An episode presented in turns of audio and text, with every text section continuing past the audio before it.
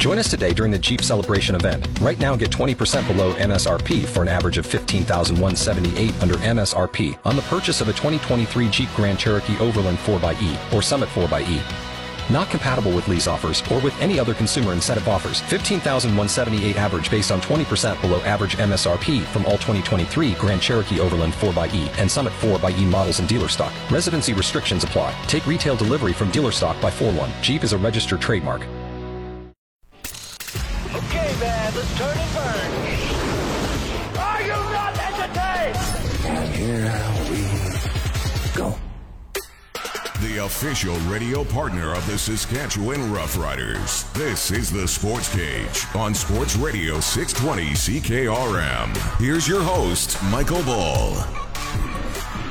And we're off and running for another week of sports here across the prairies, wherever you're listening. However, you're listening, thanks for making us part of your day. We know you got choices, and we're happy you chose us. And I think you're choosing us because we always have a show stacked full of great guests. We're going to hear from our coach of the week this week, Claire Dore, who is both a basketball coach and a football coach at the amateur level. Uh, before 5 o'clock, we'll hear from uh, Mike Kelly at the NHL Network. He puts a nice, fun spin on analytics. You may or may not have heard that Razor Ramon Scott Hall, the uh, former wrestling superstar is uh, well he's in a hospital. He had three heart attacks in a row. He was on life support. His family took him off life, uh, life support but he is still hanging in there. So that is some uh, good news. I haven't seen if he's passed away or not. We'll talk with wavell star local wrestler who did have a cup of coffee in the wwe and then we've got uh, a bunch of other stuff going on between five and six. About eight guests on the show so we can't wait. Now over the weekend two big stories okay We'll get to the curling one in a minute.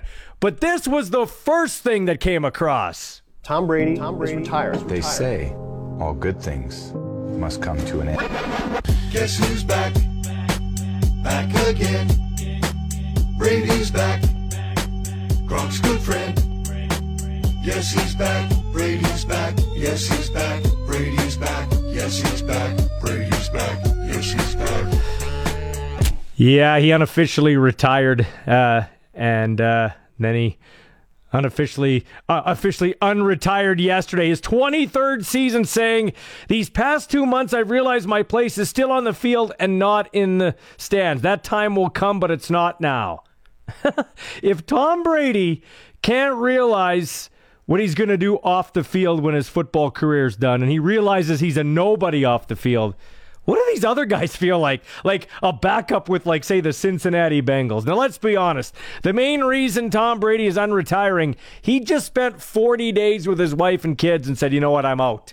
I'm going back uh, to the football field. And this was hilarious. So, just hours before Brady announced he was coming out of retirement, someone paid $518,628 for what was supposed to be Tom's final touchdown ball. That touchdown in question was a 55 yarder to Bucks receiver Mike Evans during their playoff loss to the Rams. Now, Evans tossed the ball into the stands. Obviously, he wasn't thinking about its possible worth either. Remember, Evans did that uh, earlier in the season after catching Brady's 600th touchdown pass. They got that ball back and gave the fans some swag in return. Well, now the bidder of that other worthless ball is uh, is lamenting giving out uh, 518,628 bucks for a football that was supposed to be his last ever touchdown pass, but uh, isn't. So uh, we'll talk more about Tom Brady as the day progresses. That's one of the big sports stories as the NFL free agency week gets going. There's lots of things going on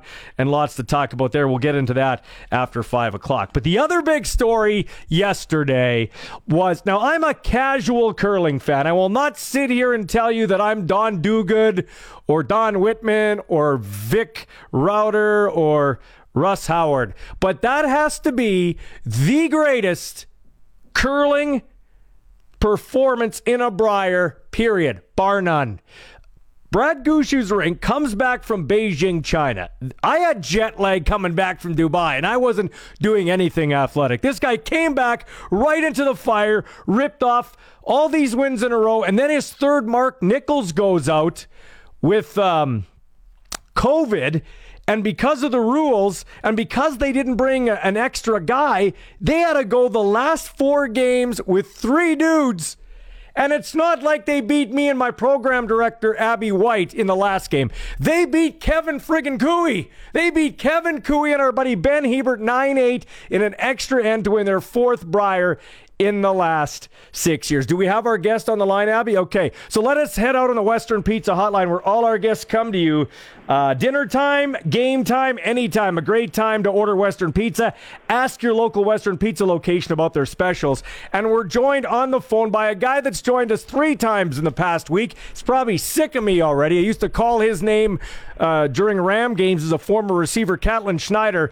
Now, uh, Catlin, you were one of the guys that lost to Gushue on this remarkable run. Could you see then that they were on a bit of a roll there?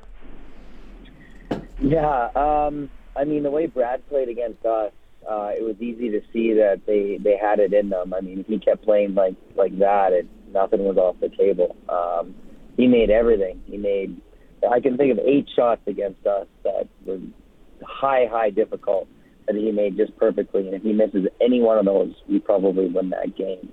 So um, yeah, I couldn't believe how it was an unbelievable athletic performance by that team to be able to come out with three guys and I'm sure Brett's pretty sore today after all the sweeping he did individually there. So. Yeah, no kidding. And that's what I wanted to talk about. So you got Walker, who's got to hold the broom for, you know, he's got to hold the broom where that's normally Nichols' uh, job. You got Gallant, mm-hmm. who's doing the flip flop there as he's sweeping. First, let's talk about just the different dynamics that change when you lose one guy, because it looked easy, but it's not. No, it's not. Um, I mean, a lot of people talk about the fact that both those guys have played mixed doubles, which means you're one sweeper kind of mm-hmm. jumping back and forth and, and having to judge and, and call weight on your own. So that helped them out. But honestly, like, yeah, getting Geoff in the house. I mean, Geoff used to play a lot of other positions other than lead, so he does have some history of, of calling line back in the, you know, back when.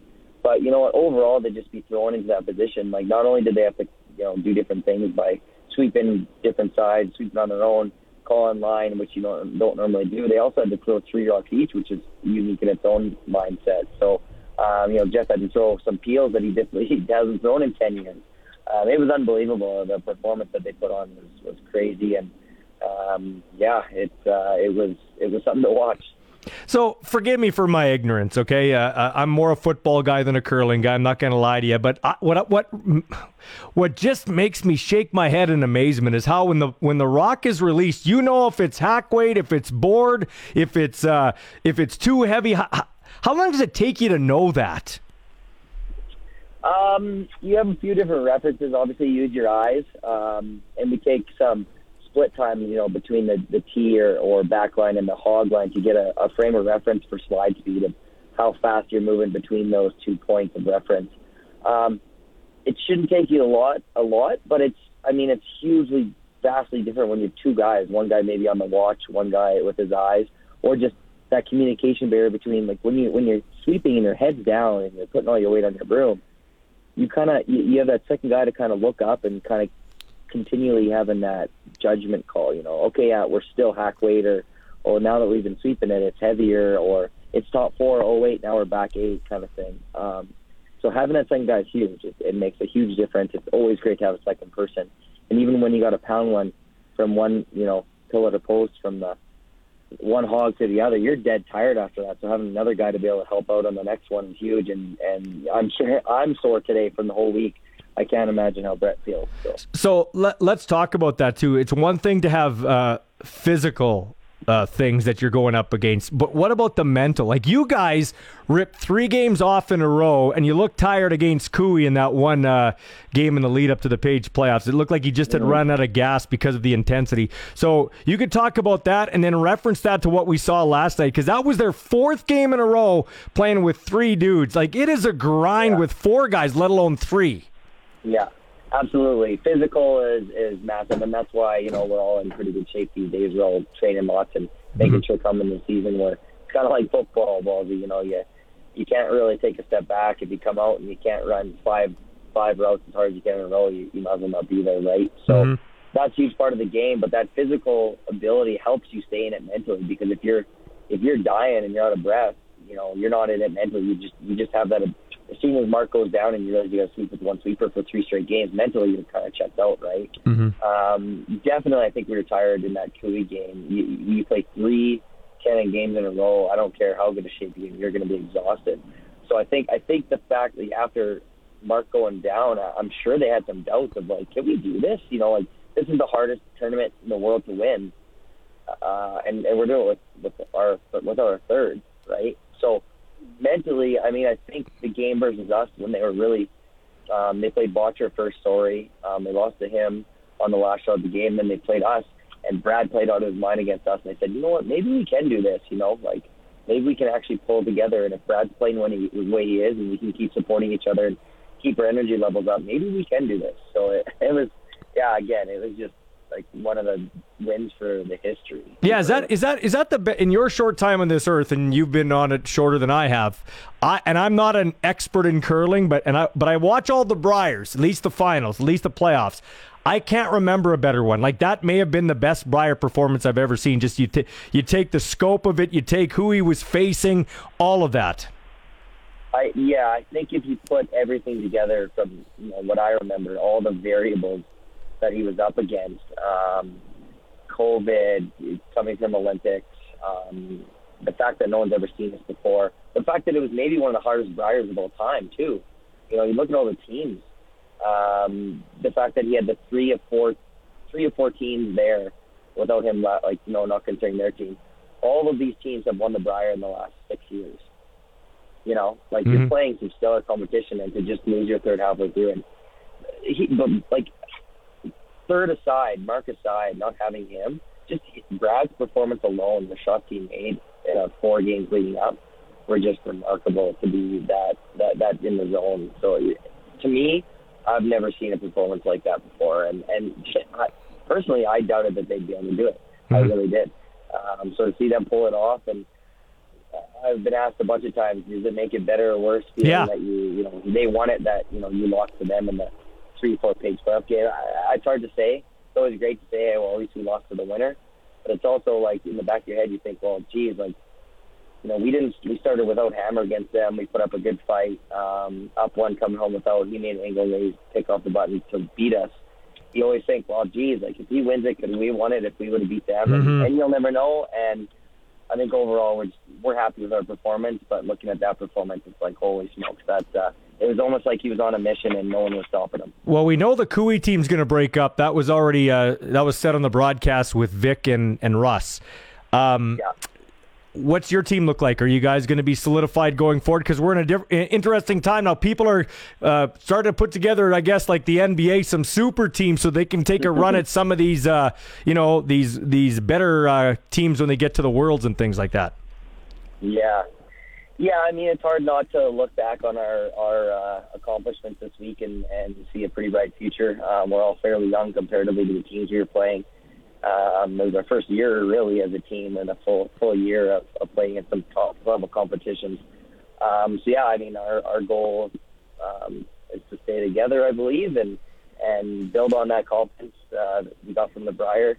Um, we have the players coming up here in, in April and Players Championship on Sportsnet there in April in Toronto, so we'll have another chance to build on it from there. And I mean, you got to you got to look at it and say, well, the three teams above us, you know, with all the rumors of all three of them, you know, making moves or breaking up, you know, if a couple te- like a team like us stays together, uh, the sky could be the limit in, in the next, uh, you know, four years, eight years. Mm-hmm. You know, I was proud of you watching you, man. Know you from uh, the football world, and I was like, "That's cool, man." And and you were, I saw your dad out there coaching you, so that was, that brought a smile to my face. Last question for you, Catlin Schneider: What's tougher, yep. football or curling? Football, my body still hurts. Way tougher physically, that's for sure. I would say mentally, um, I'd say curling's harder. You don't really have that out to just be able to go and unleash some anger or, or energy into a into another human on the field. But, you know, with the shoulder pads or the helmet, um, and you can't really take any you know any breaks anytime during any of these top games. You have to be just mentally dialed the entire time. Mm-hmm. You have to completely, you know, you're right beside the fans. You're on the microphone on national television. Um, you can't really slip up in any ways, whether it's physically or, or um, in what you're saying or mentally just focus on every single shot because every shot's important. So I'd say say mentally curling, physically football. Man, thanks for uh, taking time out of your schedule over the last week or so and guesting with us three times in the sports cage. I really appreciate it. Appreciate your friendship, and we'll talk to you soon. Can't wait to see you at a curling rink again. You bet. Thanks, Ballsy. Cheers, man. That's Catlin Schneider joining us on the Western Pizza Hotline. Hey, if you want to text in and talk about uh, what you think of the show and our guests, you can always text in 936 6262. It's our text line powered by Capital Ford Lincoln, Saskatchewan's number one Ford dealership. When we come back, we, we always like to highlight the athletes, the coaches, and the builders here on the sports cage as uh, we go to the grassroots next and honor a coach of the week. This is the Sports Cage on 620 CKRM. Got a comment or need to get something off your chest? Call or text the Capital Ford Lincoln text line now at 306 936 6262. It's the Sports Cage on 620 CKRM. And welcome to a new week of sports. And we got it covered for you right here on the Sports Cage. Ballsy in the chair. And wherever you're listening, thanks for making us part of your day. We really appreciate it because we know you got a lot of choices and we're happy you chose us. If you want to weigh in on the show, we're more than happy to have you do that at 936 6262. That's our text line, and it's brought to you by our friends over there at Capital Ford Lincoln, Saskatchewan's number one Ford dealership. All our guests come to you via the Western Pizza Hotline. Dinner time, game time, Anytime's a great time to order Western Pizza. Ask your local Western Pizza about their specials. And here on the show, we like to highlight athletes, coaches, and builders that help grow our game, whatever our favorite sport is at the grassroots level. This is our coach of the week, and she happens to coach two sports. Not only football, but she's also this week looking for a senior girls basketball championship in the white division. Joining me now is Claire Dore. We'll talk about her football side of things, but she is also the senior girls basketball coach for Balfour. Now you're getting ready for a city championship against Luther. When does that go down? Uh, that game, uh, Ballsy, will be on Tuesday, March 15th at 6 o'clock up at Laval. Okay, so and that's uh, called it. Now it's not like three A, four A, five A. It's the white division, right? Am I right about that? Correct. Yeah, it was the Regina High School Athletic Association. We are the white division, uh, senior girls. There, there are the blue division, which is the other division that plays in the city. They're about at their semifinal action next week, and those finals will take place at the end of next week. Can you uh, humor me? Why the colors? Was there a reason for that? I am not uh, privy to that information. okay, you just I, I, I just show up where they tell me to play with my team, and we do the best we can. And so, obviously, the team's doing well. How do you stack up against Luther? You know, we are just uh, out here. We're gonna we're gonna take these next few days to uh, continue to improve and, and just refine our skills, and, and just hope to put a good game on the floor. Can you take what you do in football and coach and, and, and bring it to the basketball court, even though it's two different sports? And, and what can you bring? Absolutely. There are plenty of similarities with um, all sorts of the things we do. Um, you know, from talking about spacing, and, and which in basketball it would be how I would talk about my offensive or defensive sets, where we talk about field position and those sorts of things. Um, you know, just the same way I we talk with my receivers about blocking and, and our running backs about reading our blockers' backsides. Right, take our screens, set good screens, be low, go to the go to your teammates' backside right? There's a lot of ways you can make those transitions, right? Quick feet, body position. Um, I, I try and take all the skill sets I get on one and, and, and use it in the other as often as I can. So, what's the strength of the Balfour team? You know, um, we pride ourselves on our hard work, our efforts, and that we we play our, our full team uh, pretty much every night. So um, we're pretty proud of that. That that all, all of our players are engaged and and uh, participating at that level. Now, your other hat or helmet, should I say, is football, and you've been involved in various levels, different. Uh, different levels of football, but and a player too. But now, for the first time ever, the first female head coach of the U18 team in the in the football Sask program, and it's Claire Dore. How does that feel? You know, it is an honor to be uh, given such a such a title and, and to be put in that conversation where where you know the word first is put in front of it. Um, and I'm just so lucky to be um, you know a part of this program. So first, does it mean a lot to you? Like I know you said you're honored, or would you rather just be considered a football coach, or is it cool to be considered the first female head coach? I, think both are true. Um, you know, we're just days days past uh, you know International Women's Day, and recognizing how much work has gone into that that equality piece and that recognition of uh, what women are out there doing and how hard how hard we're working to be um, seen in the same vein as as our male counterparts. And so I think it's still important that I'm recognized as the first female in this particular position. But absolutely, I do want to be seen just as a football coach. Um, I do the same things any other football coach would do on the field. I, I hope some of them I even do better than certain other football coaches on the field. I'm out working hard. I'm I'm seeking out uh, opportunities to coach and train and, and improve all the time. Um, and I hope that all, all the other football coaches out there are doing the same thing. Football has been dominated by men. That's no secret. So, do you think you have to work a little bit harder for credibility? Um, well, the women's game hasn't been around the same sort of level and, and competition as the men's game has been. So, it, it is a growing process. Um, do I do I have to work harder?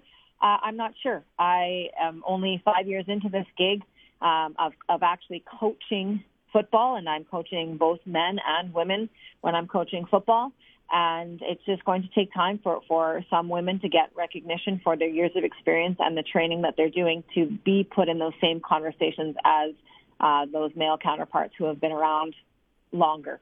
Claire, what coach or coaches have you looked up to in your time to get to where you are? Um, you know, the the Riot has had some phenomenal coaches throughout my career. Um, and so I give credit to all of those coaches from our day one with the riot um, all the way through to today. All of those coaches have have had a lasting impact on me and um, inspired me to be able to step into that coaching role and given me the confidence to start there. Um, I would be remiss in not mentioning Ryan Hall, who was the coach who started the Regina Victorias and then passed that torch on to me to continue.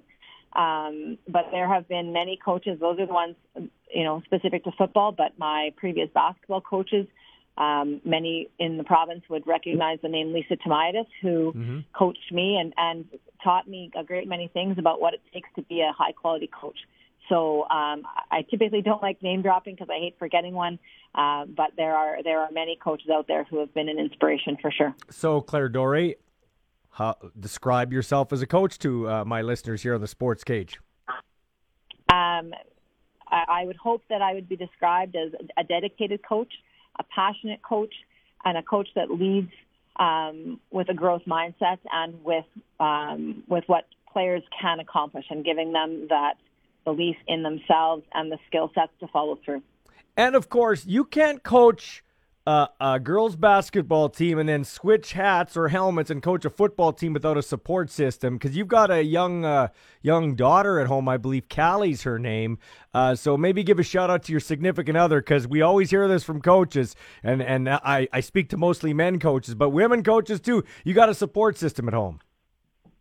Absolutely i do. It's a small but uh, uh, mighty crew. My spouse pam is at home uh, with callie and makes everything possible all right. Well, thank you for your time. Uh, best of luck Tuesday in the White Division Senior Girls Championship, your Balfour team against Luther.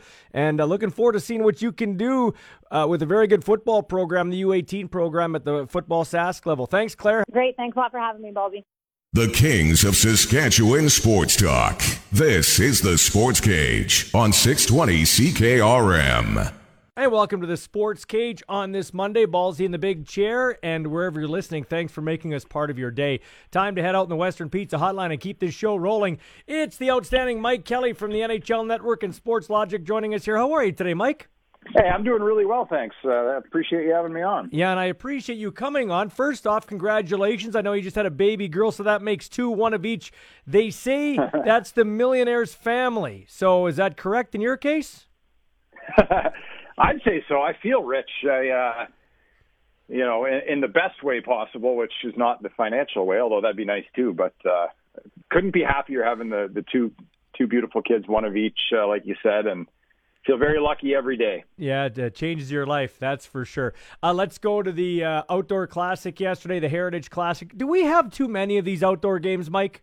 Uh, I think for people like yourself and myself who are watching a lot of them on television, probably uh, they, you know, it, look, the quality of an outdoor game is less than the quality of an indoor game. You watch the guys; it's harder to handle the puck.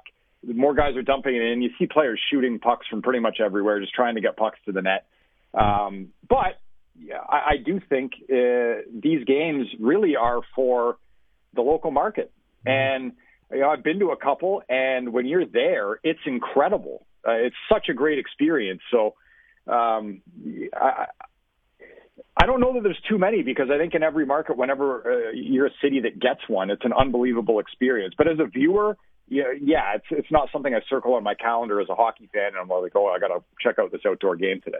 Yeah, uh, City of Regina had one with Winnipeg and Calgary, and you're definitely right. It really captivated the uh, local audience here in the uh, stadium that usually houses the Rough Riders. Of course, yesterday was at Tim Hortons Field. Now, in that game, Auston Matthews, a dirty little cross check there on Dahlin. he got two games. Were you surprised at, uh, I think, little the suspension was, or because of a first time offender, that's pretty well what you thought he'd get? Yeah, I, I thought it'd be a couple games. Uh, I definitely thought it was suspension worthy, and um, you know, obviously there was intent there to to make the play because it was a retaliatory play uh, after Dahlin had knocked him. Um, I, I'm not surprised it was two games. I think you gave a good reason, and, and that there's no history there to consider. Um, it, you know, it's a pretty vicious hit to cross check somebody in the the neck like that, side of the head area. Um, yeah, but I'm not surprised it was it was two. I think it's an appropriate suspension also. So is he the front? You know, regardless of the suspension, is he the front runner in your mind for the uh, Hart Trophy race and the MVP? I think so. The the, the two guys that I still kind of have above most right now are him and Igor Shesterkin in New York, and I know Shesterkin's had a couple of, of down games recently. Um, I know that especially because he's on my fantasy hockey team. um, so I, I took a little hit there. He's been so good for me all year. Um, but look, Auston Matthews is, is separating himself from a lot of people this season uh, as an all-around player, offensive, sure, but all around as well. Um, he's a strong defensive player at five on five. He's great on the walls. He's great recovering pucks, winning battles, uh, having a good defensive stick. And then, of course, he puts the puck in the net like nobody else. And, uh, you know, 45 goals on the season, uh, on pace just to put up crazy numbers. And uh, for Shesterkin, you know, the Rangers are a below average defensive team. I'm not sure if the average hockey fan knows that, how much they give up um, and how much he saves their butt so often. So, you know, I, I look at the definition for the Hart Trophy pretty literally the player deemed most valuable to his team. I don't love the definition when we're talking about MVP of the league, but that's what it is. And I think Matthews and Shesterkin right now have the best case of any players in the NHL for that. You're a great follow on Twitter at Mike Kelly NHL. One of the things you tweeted back on March the 9th that when the Rangers don't get plus goaltending, they lose more than any other team in the league. Can you expand on that for me? Yeah, so one of the things that I look at just to look at not necessarily overall goaltending ability, but just more consistency. A proxy for consistency is how often does a team get what I call plus goaltending? So their goaltender saves um, at or above relative to the expected goals against, which is just goal probability in the game. If you really wanted to do it uh, in a simple way, it's kind of like looking at how often does a team get, you know, 900 uh, save percentage goaltending or better. Well, this is a little more um, exact in terms of the isolated goaltending impact because we're looking at the difference between expected goals against, which factors in shot quality, uh, and the actual goals that the, the goalie allows. So long story short, how often do the Rangers uh, get what I call plus goaltending, and how often do they not? Well, they get it more than any team in the league. And like you said, when they don't get a goaltender having what we would say is a, a good game or an above average game, their win percentage is the worst of any team in the league. So if we're talking about MVP, most valuable to your team, um, that's where for Shesterkin has such an excellent case because – the Rangers are bottom 10 in expected goals against. That's a reflection of team defense. They allow the second most scoring chances off the rush of any team. Like I said, they're they're a, a below average defensive team, um, and yet, you know, at, before the last couple of games, I haven't checked in the last couple of days. They they were third in the league in goals against average. Mm-hmm. They have a 670 points percentage. They're they have elite team numbers, um, and that's him carrying most of the weight. Leafs should be concerned about their goaltending, shouldn't they? As Leaf fans I know are. Yeah, they should be really concerned. Um, this isn't a week. This isn't a couple weeks. This is more than a couple months. You go back to January the 1st, just to pick a, a nice round date there, um, they have the worst goaltending in the NHL. That's two and a half months. Um, so, you know, again, in a way to isolate goaltending from team defense, because I think a lot of people are asking that question: Are we, are we, you know, if you're a Leaf fan, are we bad defensively? Is it our goaltending? Is it both? Um, Toronto's an above-average defensive team. In the last month, they're fourth in expected goals against. That's again the reflection of the shots, the volume, the quality that you're allowing. Uh, the goaltending is has been the worst in the league. It's costing them about a goal a game more than it should, based on what the team allows in terms of shots and quality and, ex- and those kind of things that I talked about. So yeah, they've, they've got a real problem. Um, Jack Campbell kind of fell off, and you know now he's out injured. And how much of that was the injury? How much of it is the mental side? It's impossible to know for sure. Um, and then Peter Mrazek has not been able to get the job done at all. Uh, he, he's been one of the, the worst goaltenders in the NHL this season. So Campbell will come back, and now we find out was it injury related? Was it something on the mental side? Has he been able to find his game? And if he comes back and plays like he did at the start of the year, where he's one of the best goalies in the league the first couple months, then they've got no problem because they are a good defensive team, and we know that they can score that's a huge question mark, and nobody has an answer for it. Mike Kelly joining us here from the NHL uh, Network. So, Mike, another one you tweeted out I, I loved goals by line per 20 minutes at even strength with a minimum of 200 minutes. And in the top five, Gaudreau, Lindholm, Tkachuk, the Calgary Flames at 1.6. Uh, that line is really making things go for Calgary. Oh, man. They, they are so much fun to watch. Um, yeah, so per 20 minutes, the reason I use that in terms of a rate is just because that line has played together so much more than any other line in the league this season. You know, a lot of teams will have their shuffle lines for different reasons. A player or two will be injured.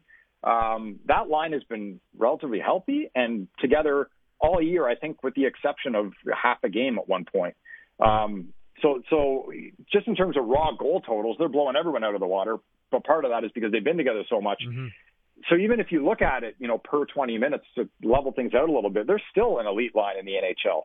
Um, and they just got such a great mix of everything. Johnny Gaudreau is, you know, we know what he is. He's a skilled possession um, playmaker who, gets chances on the rush as well and can score. Matthew Tkachuk, so great in front of the net, so great below the goal line. Uh, and Elias Lindholm, man, he, so we know that he's centering one of the best lines in the league.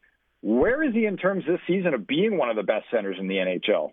Because he he definitely is, and he probably doesn't get talked about um, in that light as much as he should.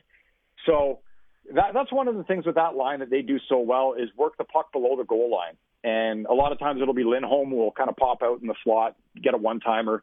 Um, but man, they are so much fun to watch.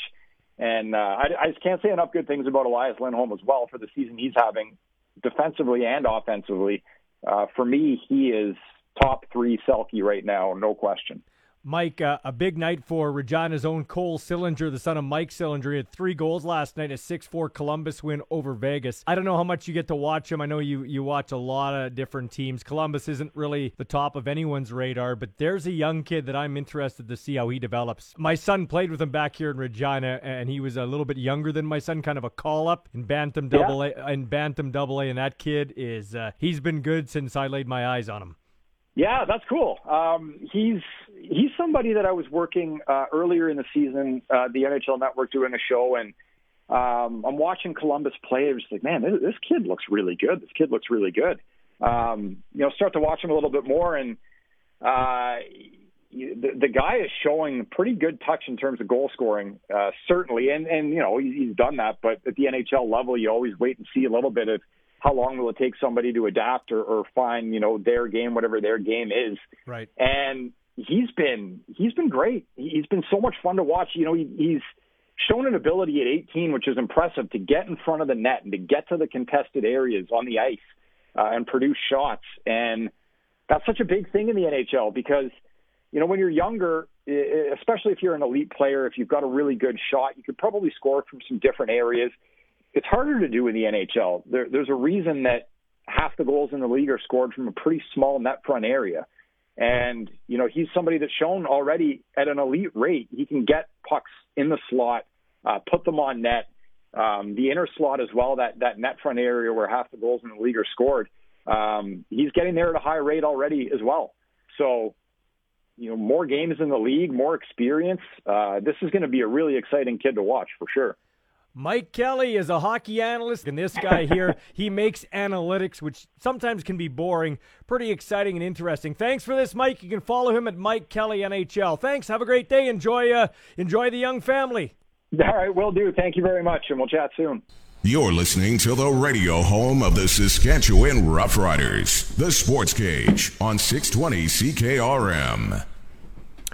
And watch for us live from Mosaic Stadium later this week. Yes, the Sports Cage hitting the road again. They're letting us out of the cage.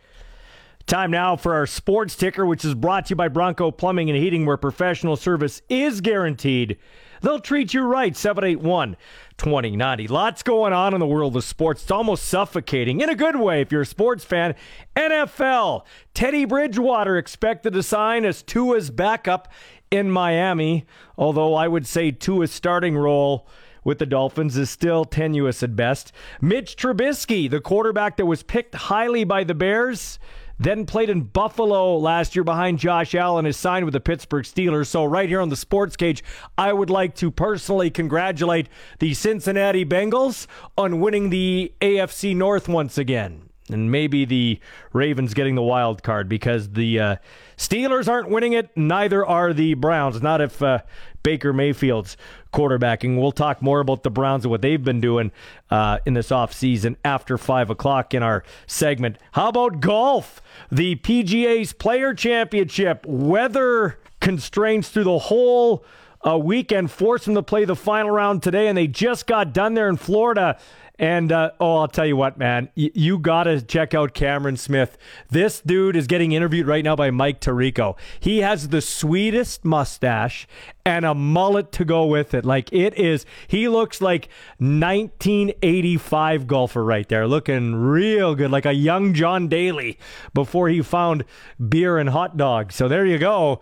There is Cameron, and and I know Abby, I welcome you in here before we get to Wavell Starr, our next guest. Like Oh, it's excellent. Isn't that excellent? Oh yeah, it's a good one. like, it's, it's dirty, but it's good. Like I know you have a you have a you're very thin on top, and so am I. So we're envious of anybody that can grow hair. How about uh, that Hadwin dude? He jumped up to ninth, like a ninth place finish.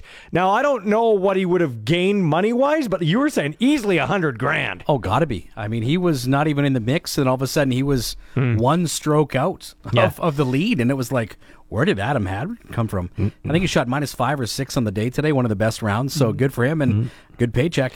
Auston Matthews gets a two game suspension for jumping off his feet and viciously cross checking Rasmus Dahlin, the Sabres defenseman, in that outdoor classic at Tim Hortons Field, a game the Sabres would win 5 to 2. As you heard from Mike Kelly, the NHL Network uh, still is uh, odds on favorite to become the uh, MVP. Peter Mrazek, the goalie for the Leafs. I'll, I'll use goalie lightly. He had more holes in him than the ones you find in a donut box.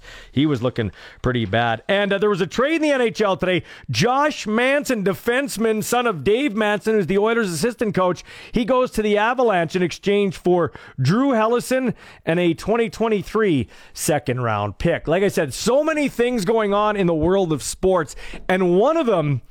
Uh, goes to the sports entertainment world or comes to us from the sports entertainment world, and that would be Scott Hall, who is known to a lot of wrestling fans as Razor Ramon. Now, this guy treated his body like an amusement park for a lot of his life.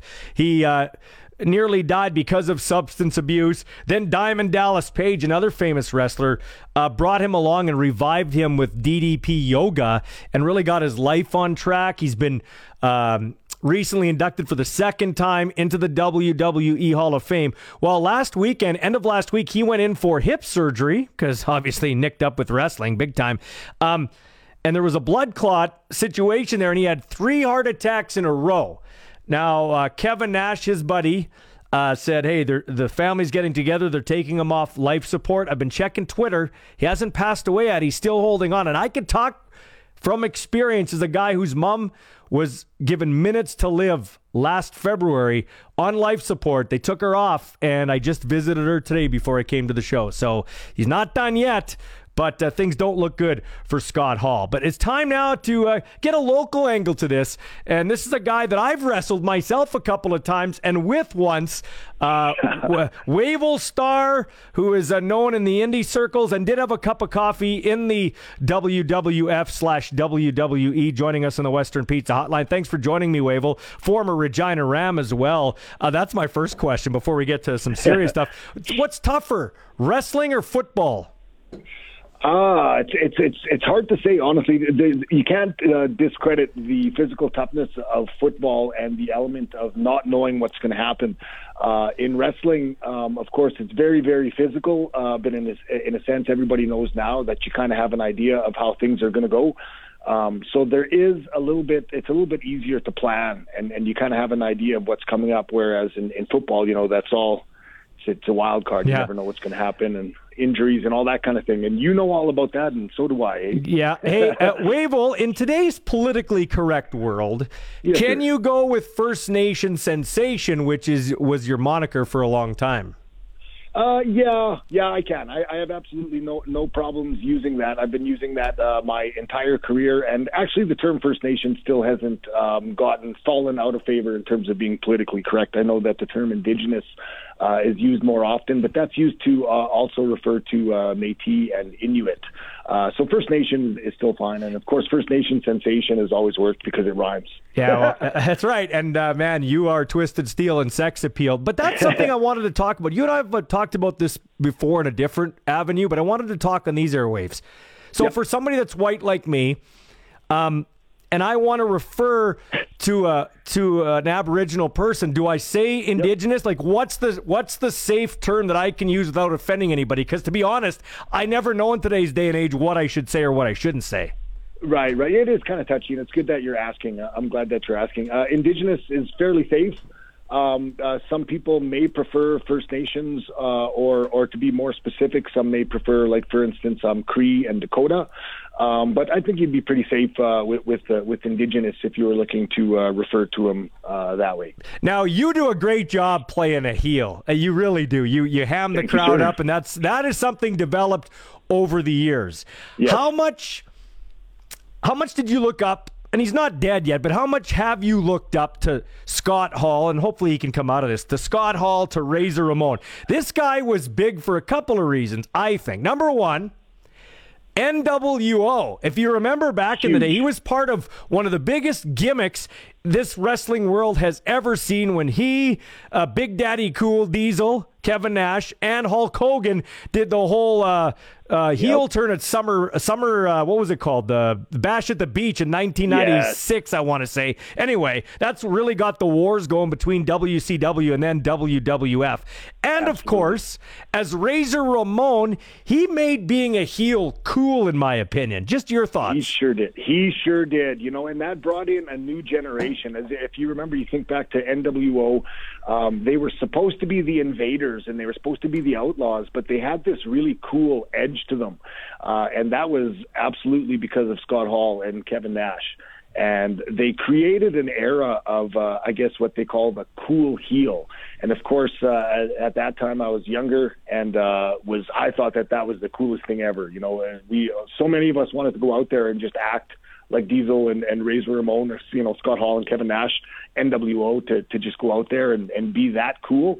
Because uh, you know traditionally up to that point the bad guys you know Archie the Stomper Gouldie the Cuban Assassin guys would boo them right? Whereas you see the NWO now, they're coming to the ring, Scott Hall, Kevin Nash, Hulk Hogan, they're wearing the black, uh, they're getting cheered. They're starting to look at they're starting to get looked at as, as being cool. So they certainly changed uh, the the business quite a bit. And honestly, it was a little tough during that era to go out there and work as a straight babyface. You know, like you're going out there and you're trying to be the First Nation sensation Wavell Starr, and you know in Moose Jaw or Calgary or whatever it is, and you're just trying to be the straight babyface. But people want to see this cool heel, right? Because he had that aura of being like you know a rock star. Mm-hmm. And, and of course he did, and that was uh, you know part of the character was the fact that it was real.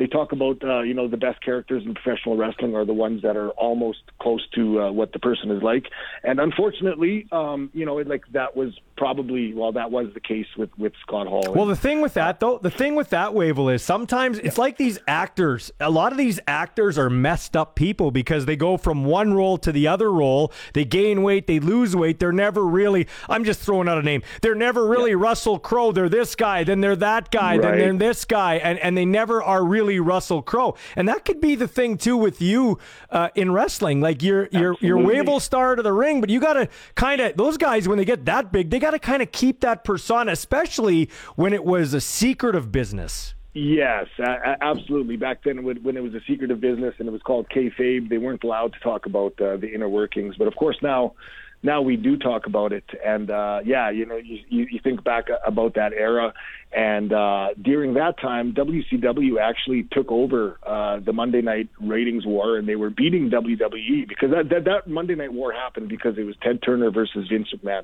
Make no mistake about it. That, that was two alpha males that that just wanted to step on each other's toes, and they were willing to. You know, Ted Turner was willing to spend a whole bunch of money, and he actually won that war for quite a while. Uh, eventually, uh, WWE took that spot back, and uh, of course. Um, uh, WCW was taken over by what is it AOL Time Warner, and Yeah. they weren't willing. They weren't willing to keep operating on you know to just break even or whatever, so they sold it. And a lot of those guys ended up like Kevin Nash. I know was sitting at home collecting a big paycheck for quite a while uh, before he even did anything. So Well, during did- that time, Did those two guys? Did those two guys change the wrestling business, Nash and Hall, in terms of uh, bigger paychecks and long long term deals? Well, guaranteed contracts. Yeah. is kind of what was is what according to the the folks before me. Like you listen Yeah. to Jim Cornette, of course, one of my biggest mentors. Uh, in his opinion, uh, the, the Hall and Nash brought about those guaranteed contracts, and that absolutely flipped the business. Uh, you know, upside down because now you know people were getting paid the same thing regardless of if they you know sold one ticket to their girlfriend Yeah. or you know fifty thousand to the you know Yeah. Miami, Miami or whatever it was. So, in his opinion, uh, and and of course, uh, you can see how that that that would affect it. That certainly did uh, affect a lot. Now, uh, a lot of good things have come out of the business uh, since those old times as well. You you don't see the same corporate culture in wrestling now uh, that you saw during you know the heyday of, of Scott Hall and uh, and Kevin Nash and and and and I think that, that don't get me wrong that that is a good thing. Um, I I don't think uh, one of the bad things that that the business lost out on was uh, the larger than life characters. Um, Like but- Razor Ramon, like a Razor Ramon. like Razor Ramon. But but one of the negatives of all, all of those things, uh, ballsy. When when I think back to, to wrestling, you know, I liked Razor Ramon, uh, Davey Boy Smith, uh, Brian Pillman. What do they have in common? You know, Road Warrior Animal, or sorry, Road, Road Warrior Hawk. You know, they they all lived that lifestyle because you know, growing up as a kid in Saskatchewan, ballsy, as a Regina Ram, you know, I didn't you like walking past the line at Lauderdale's or Yeah. right? Yeah. yeah. So, so, so that's just in a little. That's just a little Speck. Uh, I, I, I, I, that's just a, a little example of that. Now, imagine if you were Scott Hall during that time. Uh, imagine the life, the the doors uh, that you would be, you know, that that that would be presented to you. Because me, even like I said, I, I, didn't get anywhere near the highs as, as Scott Hall. Um, but in terms of doors that were open to me because of my involvement in wrestling, uh, I tell you, there's there's nothing like it. You just uh, whether or not you know, sometimes I, I got treated like I was uh, like a, like I was a superstar for, for several years. And Nice. it's a good thing people didn't actually see my, my bank statement. well, that's the thing. That's the thing too. That's a very good point because a lot of guys look at the Nashes and the Halls and the Hogans and the Savages and those kind of guys and think, okay, well, everybody's rich, everybody makes bank, but you're not. I've wrestled. I know in the like we're right. we're we're in a small little like kitchen area at the Queensbury, and one guy blows his knee out at a wrestling event, and he's got his leg up on a chair because he doesn't want to show anybody. You know, he's got to sit back Yep. there the whole time. That's how that's how it is. I wanted to bring this up before I let you go because we talked at the start of this interview about football and wrestling. Wavell Starr. Um, what I find interesting when I watch the old videos of Razor Ramon, for instance, uh, just because he's top of mind, and he does the razor's edge. He puts the other guy back on his back. The back of their heads are touching, and it's almost like a uh, a pile driver from the shoulder area onto the ground. It's an art form to do that and not hurt the other guy. That is Right. that that is a great art form. Absolutely, and and that was if you look at that, like it, it's a devastating looking move, but you don't hear stories about people that get hurt when they take that move because ultimately, when you look at the move, they they are way up in the air, but they he is landing them safely uh, on their back uh, and at least not too high on their neck where it's going to cause problems. Mm-hmm. So that that was the cool thing about Razor Ramon, whereas you see a lot of the the new moves nowadays they don't look as devastating as what he did, and they hurt like four times as more. wow. That's the problem, yeah. Yeah, for sure. Well, Wave, we'll have you on again. Hopefully, we're talking about a rebound with Scott Hall, but I was glad you could come on and talk to us and put a local angle onto it. Uh, this is a Wavell Starr, my old Ram teammate, a great local wrestler, and a good community guy. Uh, you're welcome on the show anytime, Wavell. Thanks for this, buddy. Thanks a lot, Budsy. Take care. And I just wanted to remind you that I am still 100% intending on uh, organizing this wrestling show to celebrate Canada Day. As you, as I mm-hmm. mentioned in the past, mm-hmm. uh, my own personal work towards reconciliation is going to uh, uh start with uh, planning this show. So we're going to be putting on a show at the Gathering Place on Canada Day, and of course, I will be in touch with you. Yeah, count and me we in. We'll get things happening. Count Sounds me good, in. Count, count the sports cage in for sure. We'd love to help out. Thanks, Wavell. Take care, my friend. Take care. Talk soon. Bye bye. We're going to take a break and be back with more sports on the other side of the news, including an interview with a guy who's going to be taking part in a combine for the CFL draft this weekend, Mason Nias, quarterback of the U of S Huskies from Regina. This is the Sports Cage on 620 CKRM. Saskatchewan's best coverage of the Saskatchewan Roughriders is on the Sports Cage, right here on the mighty 620 CKRM. And we're called the source for a reason, your source for sports. Michael Ball sitting in the chair today. On the other side of the glass, our program director, Abby White, who's leading the charge on the other side because Sean Kleisinger taking some holidays to be with his family. Son had a little bit of a medical issue last week, but things are uh, pointing in the right direction. So he'll be pretty happy about that. He won't be happy about one of the things about to mention in sports. Uh, hey, yeah, when we're talking sports here, this segment brought to you by Nick Service in Emerald Park, your local Massey Ferguson Challenger, Rogator, Gleaner, and Fendt dealer. Call 781 1077. And I'm going to admit, I drive past Nick Service every day. Great place. I have no idea what I just read because I'm I'm an urbanite, Abby. I don't really. I know I know what a Massey Ferguson like. I know what they are, but I have no idea. I couldn't tell you the difference. Go take one for a test drive. I think I should. I think I just drive it up the service road there, right out of the parking lot at Nick's Service there in Emerald Park. Yeah, so we're gonna talk a little sports here. Did you, are, you're a curling guy? You like curling? Absolutely, yeah. Would you agree with me? I'd. Uh, Catlin Schneider on earlier. His team lost to Gushue, one of the teams that lost to the three man rink. With that in mind, that's the greatest Brier performance ever, is it not? I it was, and honestly, uh, for anybody that watched uh, any of the curling this week, there was some unbelievable mm-hmm. matches. That Dunstone Koe match earlier in the week was they were both lights out. Both teams played at the top of their game. It was really fun to and watch. Colton Flasch's rink with Schneider, oh. they were great too. Yeah, no, they they were all in it, and uh, yeah, I mean for Gushue, I, I can't even imagine because if you've ever curled before, mm-hmm. uh, it's very physically demanding. So it when is. you're down a guy, wow, and all the extra sweeping that you've you know got to do, you don't get in a break.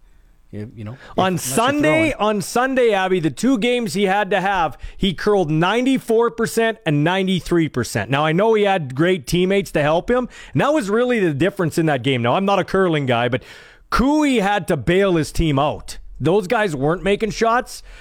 And and the other guys, Gushue's team, they seemed three man unit. They were in unison. They knew what they were doing. They were all on the same page. It was outstanding. Yeah, they were lights out. And again, they make it look so easy. Yeah, don't like, they? Like you watch, he's making shots that are not easy shots at all. You know what and, else is underrated, buddy? I'll tell you this right now. As a guy that sits in a broadcasting chair, and and you as well, you probably appreciated this too, but they don't get talked about enough.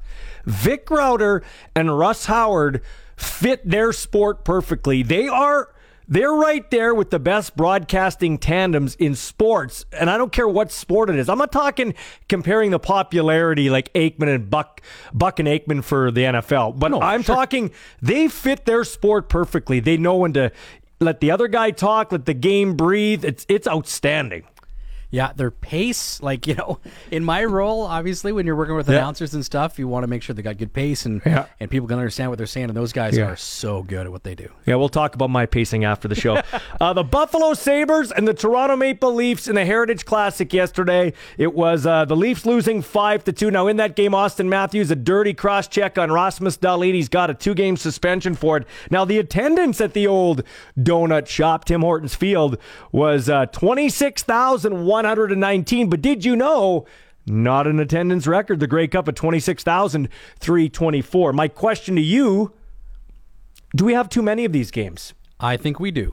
I do too. I, think they're just. I think they're like they're trying to kill a good thing. Yeah, I, I thought they were special, right? When they first Yeah. happened, they were a special thing. Mhm. You got them once, maybe twice a season, and now it feels like they're every kind of couple of months. And I know they're trying to work them through different markets, but again, it just doesn't feel like it has that, you know, be, feel of special anymore. Who's your hockey team? Uh, I know you're an Oilers fan, You're so I'm, Flames. I'm going to say Flames. Yeah, now. you're a Flames guy. Yeah, okay. but well, that's fine. They're playing great. The Leafs goaltending might be worse than my Oilers goaltending. Jack Campbell was plus 500 to win the Vezina, which was the best odds January 5th. He's at like plus 1400 now. He didn't play yesterday. It was Mrazek who, like I said, had more holes in him than uh, donuts you find in the in the donut box. Uh, it they're oh crazy what's going on with the Leafs. So a friend of mine from uh, Central Alberta, Mhm. their uh, nephew is Peyton Krebs. Okay, yeah, cool. And Peyton scored two goals yesterday, so they were pretty excited about uh, how not well Mrazek was playing. That's good. Hey, we didn't mention this yet, and we should. The Regina Pats are now within two points of eighth and final playoff spot thanks to a convincing 4 1 win over the Hitmen on Saturday night. The night before, both games you heard right here on uh, 620 CKRM with Dante DeCaria, they beat uh, Lethbridge 4 to 3. But what a thing for Connor Bedard. He surpassed the 100 point milestone in his WHL career one year to the day of making his junior hockey debut. The dude's 16. Like, isn't that crazy? Yeah, he's unbelievable. And honestly, there he's not the only young kid that is turning heads in the WHL right now. No. You know, that uh, Jagger kid or Jagger yeah, in yeah, yeah, yeah. he is fantastic as well. yeah. Like in the next couple of years, we got some great hockey like within 40 minutes here. Well, you better. You're absolutely right, and I know uh, I, we're not going to tell people and get on their case for not buying tickets because we we don't buy tickets. We get to go to the game. Usually, we're working in that capacity, but. Get out and watch uh, the best junior hockey, and you mentioned two of them. Two of the best junior hockey players in the world are 40 minutes apart in the most heated rivalry in uh, amateur hockey. Logan Nijhoff will join us before the end of the show to talk about that and possibly his last 15 games in a Pats jersey. Um, I also wanted to mention our Sports Cage Clutch Performer, where we recognize a guy who is clutch. How about Cole Sillinger, the 18 year old Regina kid, son of Mike Sillinger? He scored the Hattie yesterday in a 6 4 win, Columbus over Vegas. You heard us talking earlier with Mike Kelly uh, of the NHL network. Uh, the kid is 18, but he goes to the gritty areas like his dad used to do to score the goals. I think he has a little more offensive talent than Suitcase Sillinger did. Yeah, he had a great game, and yeah, the future is bright for that kid, no question. Uh, Abby, my San Diego Padres cannot have anything nice. They're not allowed to. It's not allowed. Uh, Fernando Tatis, one of the flashiest guys in baseball. He's great for the game. Outstanding shortstop. He hit 42 homers last year with a wonky shoulder, okay? Well, he broke his wrist and he's out three months. Oh, no. Like, could it get any worse? Could it get any worse? Uh, there's one game in the NHL tonight. The Coyotes at the Senators. That's the lone game. Barn burner. Yeah, no kidding, man. No, that is quite potentially. That's awful. And like honestly, I haven't got your comments on this. The Coyotes are going to. Can you imagine in a couple of years? Say the Coyotes build a great hockey team. And suppose they go to the Stanley Cup. The Stanley Cup's going to be held at ASU rink where they seat 5,000. Like, what is Bettman doing there? Uh, there's obviously got to more be more to the story because I also am not 100% sure what's going on. I mean, the atmosphere will be amazing, and all the Canadians that are down there are going to Ah, get sure. to watch great hockey. And to be honest, there's some really good young kids on that uh, Yeah. Arizona team there. So, I mean, they're probably going to end up with Bedard, really. Yeah, that's right. And maybe we'll have an extra reason to cheer for them. And Josh Manson, the son of Dave Manson, who's an assistant coach with the Edmonton Oilers, he has been traded by the Ducks to the Avalanche in exchange for Drew Helleson, a defenseman, and a 2023 second rounder. And Abby. 620 CKRM is your official cornhole station. We are we are the cornhole guys. They're going to give us they're going to give us cornhole updates and I'm working on a special nice little prize pack that is going to be sports cage tied in.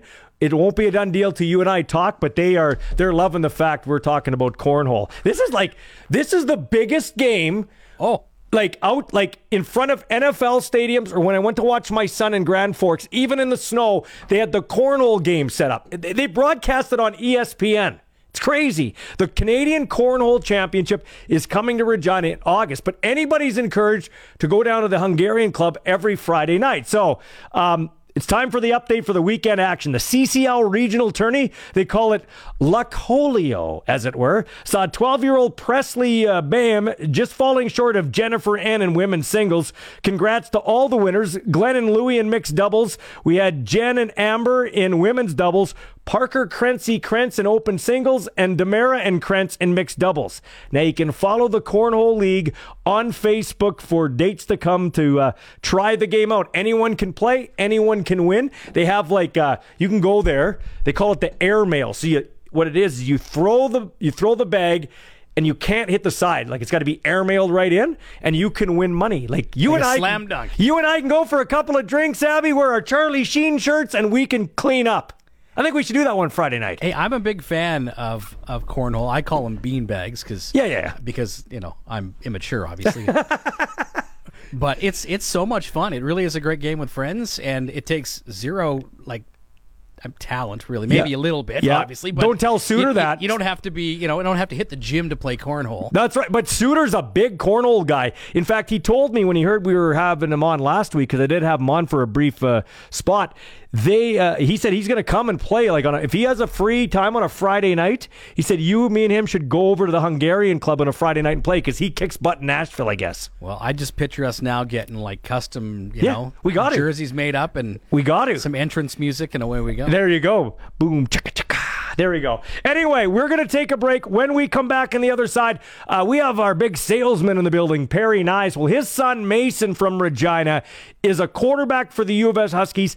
Took them to the Vanier Cup where they lost to Western. He's involved in the Western Regional Combine in Edmonton this weekend. We'll catch up with him on the Western Pizza Hotline. This is Sports Cage on a Monday on 620 CKRM. The Sports Cage is your locker room pass. We're talking Riders on Saskatchewan Sports Radio, 620 CKRM. All right, speaking with Mason Nyhus. Okay, uh, Mason, Montana. Uh, let's go back to last season there, buddy, and talk about uh, the season that was. Uh, didn't end exactly how you wanted, but uh, just get some thoughts on uh, on a nice Vanier Cup run. Yeah, no, obviously it was a, it was a, overall looking back on it, it was obviously a successful year. Um, we had a good run, obviously some big wins there in the Hardy Cup and the Uteck Bowl. Didn't finish how we liked, but we have some things to build on, and hopefully we can be back in the game next year, and uh, hopefully it'll end up a little different. But pick out a couple of good memories from your eyes on the season. Just you know, there are a couple of plays or a couple of moments that you'll always remember. Yeah, for sure. Uh, the first one that kind of comes to mind is uh, that last drive in the Uteck Bowl against Montreal. Um, those are kind of the drives you you dream about as a kid. And uh, yeah, no, it was it was just such a fun experience with the fans there, and it was such a loud crowd. So obviously that one sticks out a lot. And um, you know what? Out- Outside of that one, it's mostly just just kind of the moments with your friends that in the locker room, hanging out, doing all those sorts of things. So then that, that's partly why football is so fun, right? That team camaraderie and atmosphere. So uh, I would say the Montreal game, last two minutes, and then uh, just fun times with friends. What was the best thing you did last year? What are you most proud of as quarterback of the U of S Huskies? I think just being uh, productive through the air. I think the the biggest one I'd say is probably my TD interception ratio. Um, I think I, I put the ball in the end zone a lot more than I did in 2019, and I also protect the ball a lot more in 2021 than I did in 2019. So definitely those are kind of the the things I'm most proud of. Uh, definitely want to, you know, uh, sustain drives a bit better than we did this year. Uh, I think we did a pretty good job, but definitely can get a lot better. Uh, Get up near 70% completion percentage is obviously a, a big goal of mine. I know it's uh, it's tough, but definitely want to get there, and I think uh, doing so will help our team uh, be a lot more successful. Now, I want to talk to you about the combine, the real reason why I called you, but uh, just to wrap up the team uh, talk. Do you feel like your team, at least as we talk right now in March, is on good footing to repeat and have a chance to get back to that Vanier Cup? Yeah, obviously, uh, every game in the Canada West is a dogfight. Every team's going to be good. Uh, and I fully expect nothing less this year. But yeah, I definitely think we're gonna have a really good team. Uh, we get a lot of guys back. Uh, depending on how the combine goes, obviously in the draft, we'll see who who's back from that group. But I have full confidence in all the guys that I know will be back for sure, and uh, we're gonna have some young guys step up. And I think the Canada West fans will hear some new names that uh, they'd be pretty excited about. So it should be fun. Well, they're used to this name, Mason Nyhus. You're going to the regional combine in Edmonton. What are your expectations of that? Um, honestly, I don't know if I really want to give any expectations per se. I'm just gonna go out there, have some fun. I get to go with a good buddy, our kicker David Sully, who's gonna gotta give a shout out to Dave. He's gonna test really well. Honestly, he's a pretty athletic guy, so I get to go out with him, have a good weekend, go out there, throw the ball around a bit, meet some new guys from around the Canada West that you haven't really necessarily met before you compete against. But uh, it'll be nice to just put some faces to some names and say hi to some guys and just have fun and kind of let the, the chips fall where they may. I'm I'm flabbergasted because you're I know you're a laid back kid. Every guy I talk to is like I've been training for this. I've been specifically training for this. Like I was, uh, my next question was going to be is there one event or one thing that you're concentrating on, albeit bench press or anything like that? But it seems to me like you're just going in with a really laid back approach. Yeah, no. Um, obviously, I've been training uh, since what was it? Early January, mid January, kind of when we got back from Christmas. We've all been training with Ignite, so all the guys that are at the combine from the U of S are all with Ignite, and um, yeah, it's been obviously super fun. It's a super competitive group. We have some some guys that I'm expecting are going to go pretty high in the draft. Noah Zerr, Nathan Cherry, Riley Pickett, uh, Adam Machart, just a lot of a lot of big names, obviously in the draft that hopefully you'll hear pretty early on draft day. Yeah. And uh, yeah, so it's been super fun and super competitive. Obviously, you have to really grind to kind of meet those guys' numbers. They uh, they they're gonna all test really well. Dude, that, enough, enough, enough, enough. I'm I'm cutting you off here. Part of this is Mason. You gotta.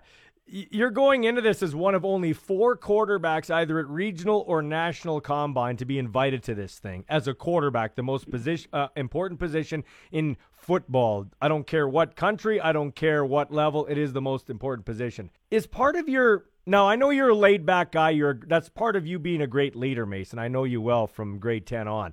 But is part of it that mentality I get a, I get a sense like you're like I'm going to do my best. I've worked out hard, but I also know it's a real long shot for a quarterback to get a serious look. Am I right when I say that? Cuz that's how I feel listening to you.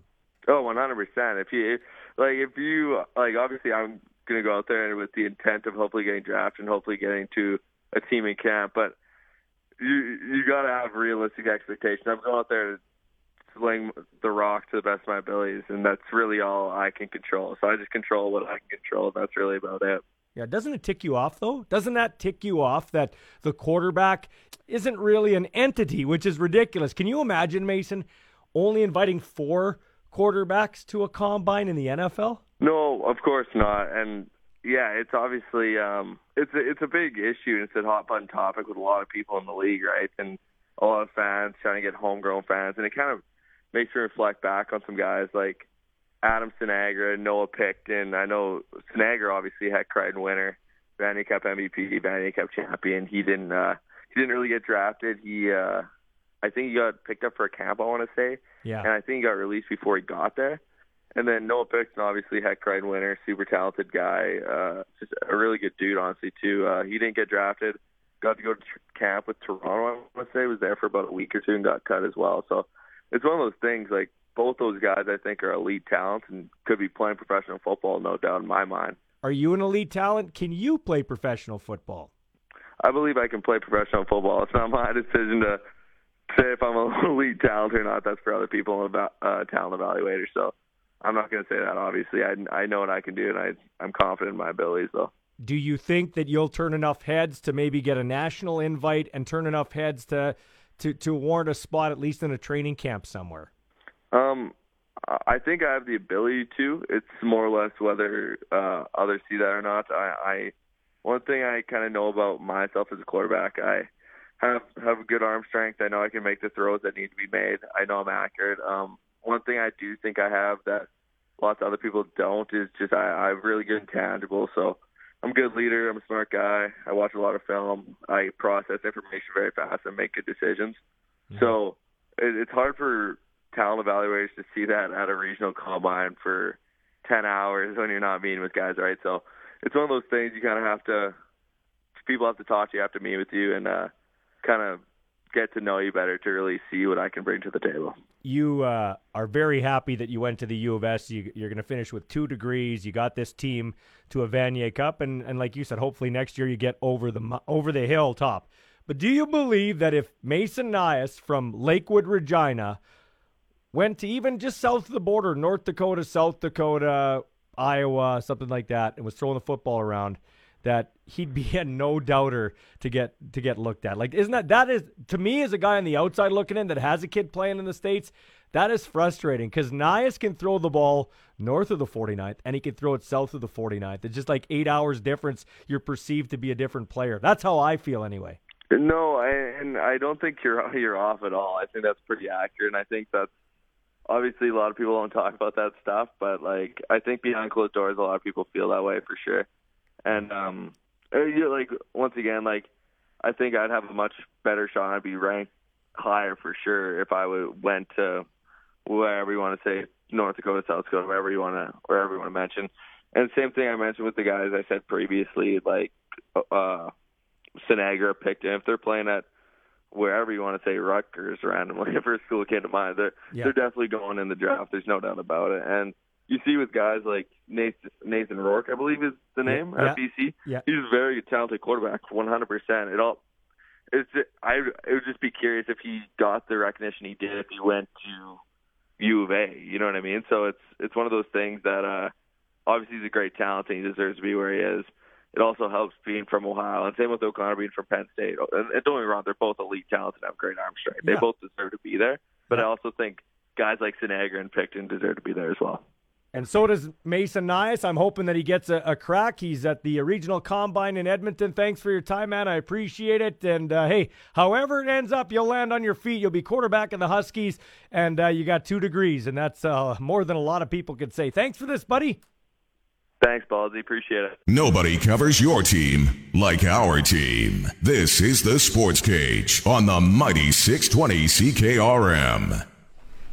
And wherever you're listening today, thanks for making us part of your day. Ballsy with you in the chair, in the octagon, the sports cage across the glass for me. It's our program director, Abby White, and we're training kind of a new producer, uh, uh, Olivia. Now, she does Pat's hockey, but uh, she's going to be in with me for a few days. As Zinger, our regular producer, is on a much needed vacation. When this guy joins us on the sports cage, this guy being Glen Suitor, uh, he is uh, presented by Quality Tire with 10 locations across Saskatchewan. QualityTire.ca. Yes, and all our guests come to you via our friends at Western Pizza. Dinner time, game time, anytime. A great time to order Western Pizza. Ask your local Western Pizza location about their specials. I actually had Western Pizza a couple of times last week. Once when I was on location with this guy, Glen Suitor, and once. Uh, uh, at the end of the week to close at Bookend Western Pizza. Bookend the week with Western Pizza is the way to go. Suits, how are you, my friend? Well, I had an awesome Caesar salad. Oh no, mm-hmm. sorry, Greek salad Greek. at Western. Yeah, Greek salad at Western Pizza for mm. sure. When we had that wrap. Yeah, you turned me on. Was... You, you, turned me on to that because I had the salad like you after you left uh, to head home to Vancouver, and then I had I said, you know what, I got I can't go to Western Pizza and not have a pizza, so I had a pizza at the end of the week. You got to do it. Yeah, well, that's that's the specialty. It's right in the name. But but they they do a heck of a Greek salad too. So that was mm-hmm. excellent. So uh, it's hard to believe, but Tom Brady is lost. Like Tom Brady, if he if he realizes that it's tough to break away from the game of football. You have to wonder what the what the gunner on special teams uh, for the Atlanta Falcons feels like when his career's over. Because this guy's got a, a gorgeous wife, he's got great kids, he has many homes, he's got money, he's got TB12, he's doing that Brady movie, Brady 80 or whatever it's called, and but then he said, "No, you know what? I'm I, I'm coming back." A, a lot of guys you can't replace, and you know this suits. You can't replace the adulation of running out onto the field and having all those people cheer for you. Yeah, and and the process, you know, the the process of of first of all putting in the dedication and time and work that every pro athlete has to put in. Doesn't matter the sport, um, but also the as soon as you do that and then are validated when you start to work out with your team and you and you learn, you feel that that culture again, and you're all in it for one reason you know that's why that's why my favorite and I I should have trademarked it a long time ago, which is my favorite saying. Basically, just team time. You know, when you when you're around your teammates, whether you're on or off the field or ice, or you're playing cornhole in the back deck with your teammates, uh, it doesn't matter. You you know that that bond is something that is so unique to sports. So it's it's the most uh, important aspect of sports at all levels. I mean, it's why sports are great for kids too because they they understand that to win in this environment, we have to be unselfish, humble, do the right thing for the person beside me in the locker room. And once you understand that and learn that, it transfers over to everything you do mm-hmm. in life. But I mean, it is it is a feeling of one go, we go, we're all in it together that you just can't replace. And to me, that's what guys miss most is, and that's what Brady was probably doing over the last two months. He was walking around going, "I'm not going to see my teammates again. I'm not going to be in the locker room again." And and that's that's tough. That's the toughest part. Well, yeah, his wife's a supermodel. She makes all the she makes more money than him. She's busy. The kids are in middle school, so when he sends them to school, he's phoning guys you want to hang out, and there's nobody. He's like, "Gee, I got to get I got to get back to." I got to get back to work. But Suitor, let me ask you this, Glen. You're, you know, is that part of the? We've talked about your job before and finding it after football, but that is. You fell into a really, and you're, you're doing a great job of it, but you fell into a job that kind of lets you stay in the game. That's kind of the cool thing about your job, about our job. We get to talk sports and stay in the game.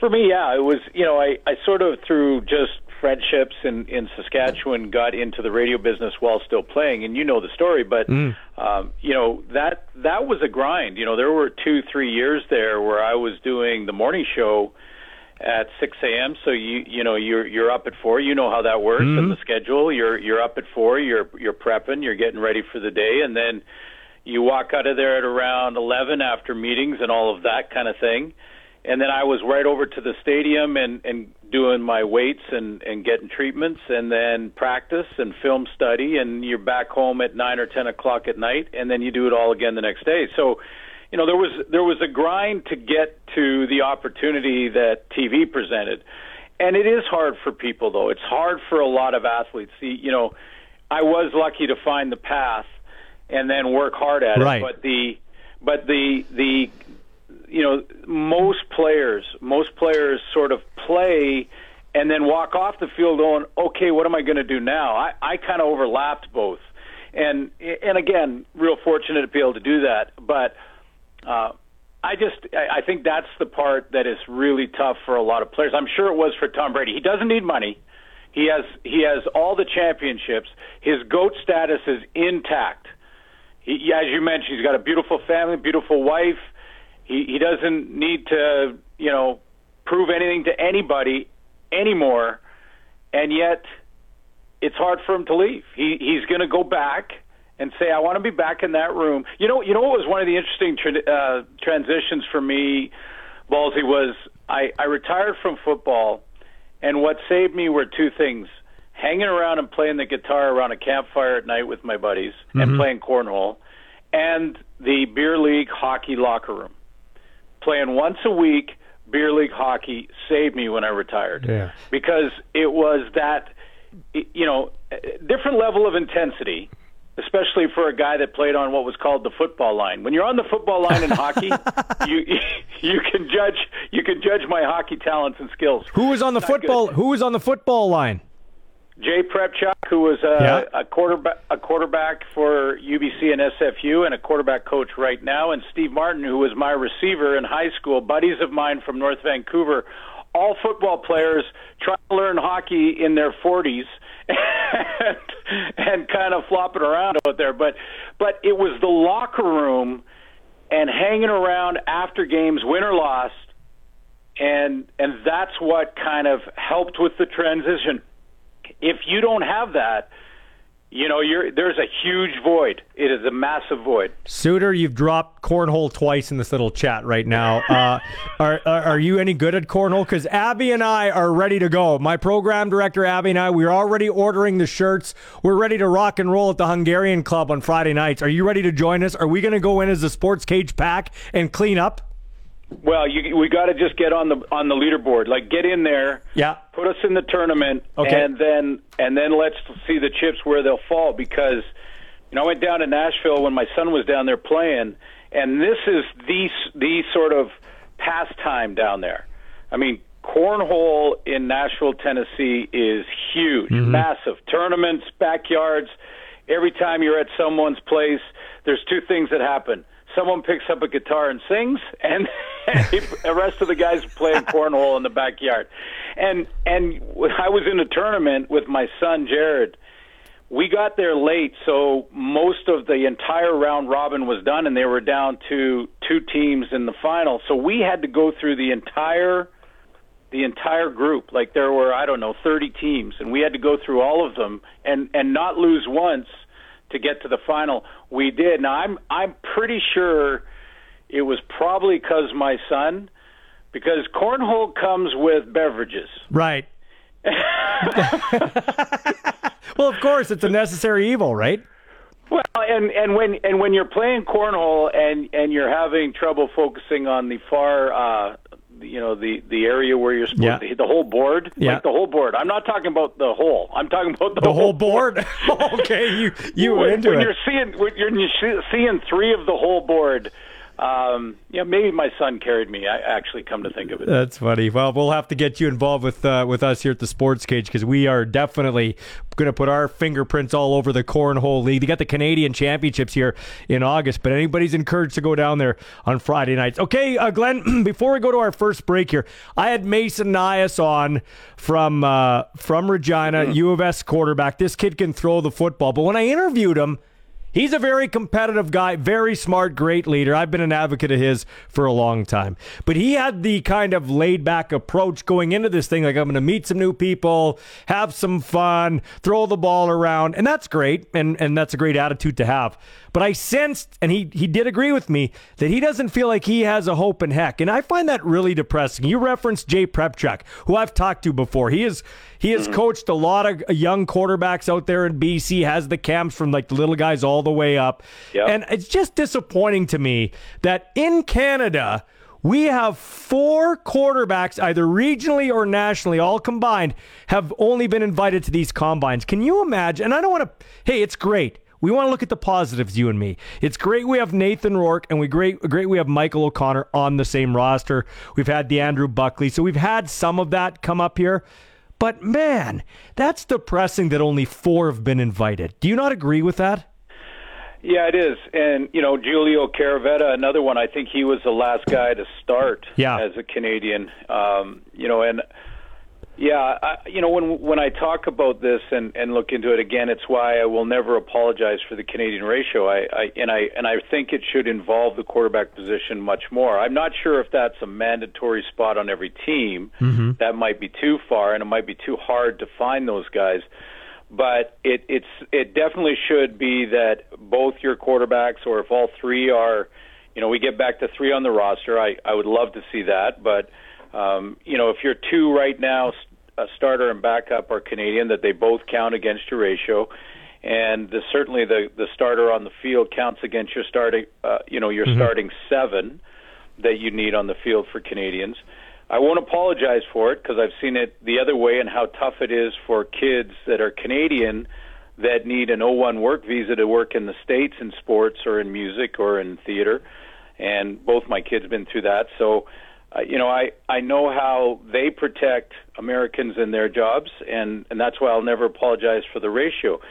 But the ratio gets you in the door, and then you need a coach to have the patience and to see the potential to allow you to grow because you know it's just it it has been in the history of the CFL just it's it's much more um you know I I'm trying to think of the best way to put it but it's it's not easier that's not the right way to say it for uh, an American coach or a coach that comes up and you know a head coach in pro football doesn't have much time for success Right.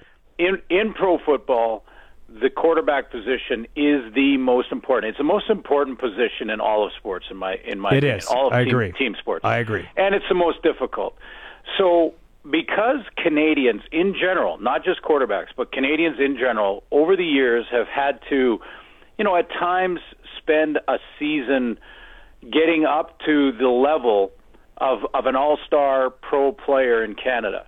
And you know, Ray Elgaard didn't start his first year. I mean, you know, guys that were all-star players, you know, sometimes take a little bit longer to get into the starting lineup as Canadians because you know we started playing hockey at eight and they started playing football at eight. Right. So so because of and the and the sheer numbers, because of that, American coaches in Canada have looked at the how quickly can I get a quarterback up to speed so we can win games so I don't get fired.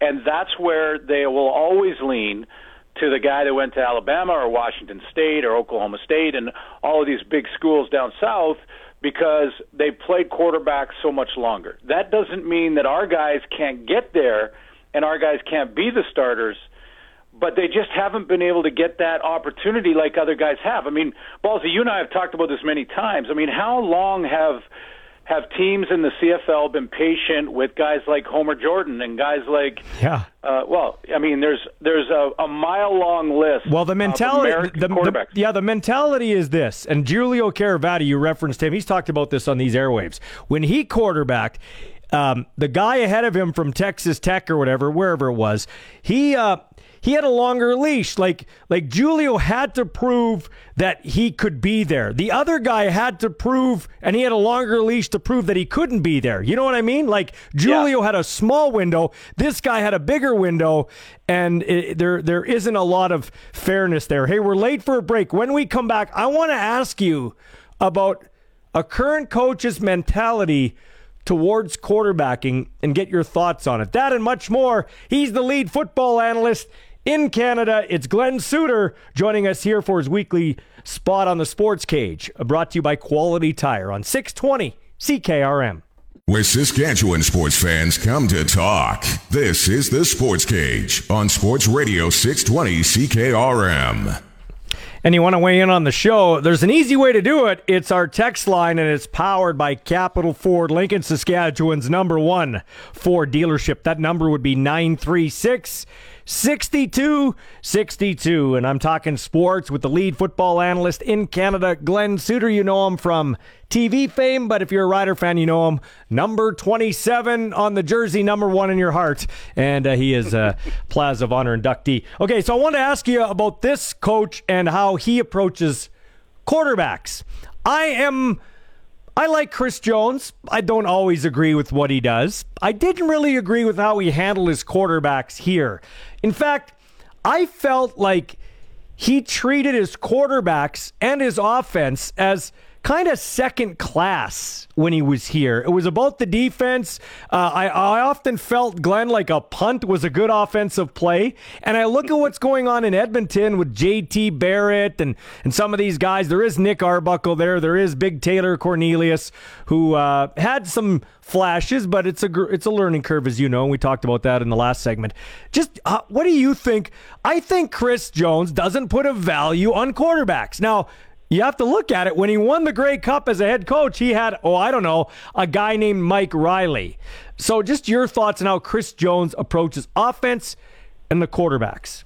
Yeah, you know when he when he had Mike Riley, he had Mike Riley right in his prime when he was still called Mike, not Michael, and you know, and he and he was, you know, he was the leader and the guy running the offense. You know, I think back to even beyond that when Kent Austin was our quarterback, he was the offensive coordinator as well.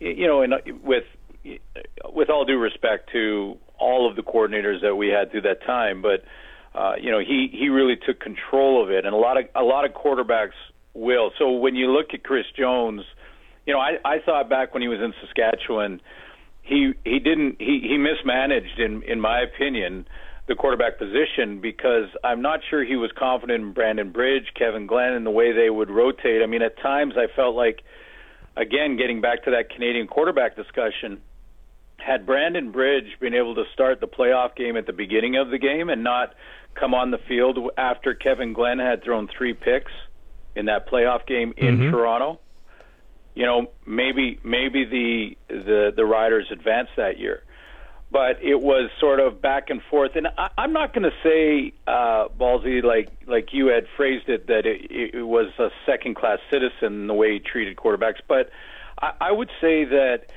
he treats them in a lot of ways like you know he would a defensive back saying you know I expect you to be covered to to cover down and and cover your man I know you're going to get beat occasionally I want you to be aggressive you know and and he really is a defensive expert so that's where his expertise lies and that's where he's most confident but but coach Jones then has got to turn around and, and give the keys to the offense to the coordinator, the quarterback coach, and the quarterback, and then empower him to lead the team. I mean, I I think of the way Trestman, Marc Trestman, deals with quarterbacks. One of the guys that I I truly respect in that regard because of all the great names he he coached. And you know, when James Franklin was going to Toronto and Ricky Ray was the starting quarterback there.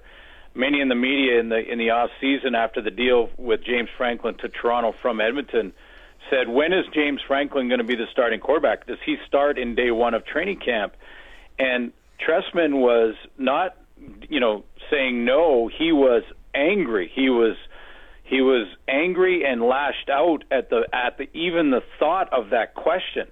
And he, you know, he was adamant that Ricky Ray is our starting quarterback, and James Franklin has to make the team. Mm-hmm. So how, you know, almost how dare you ask me?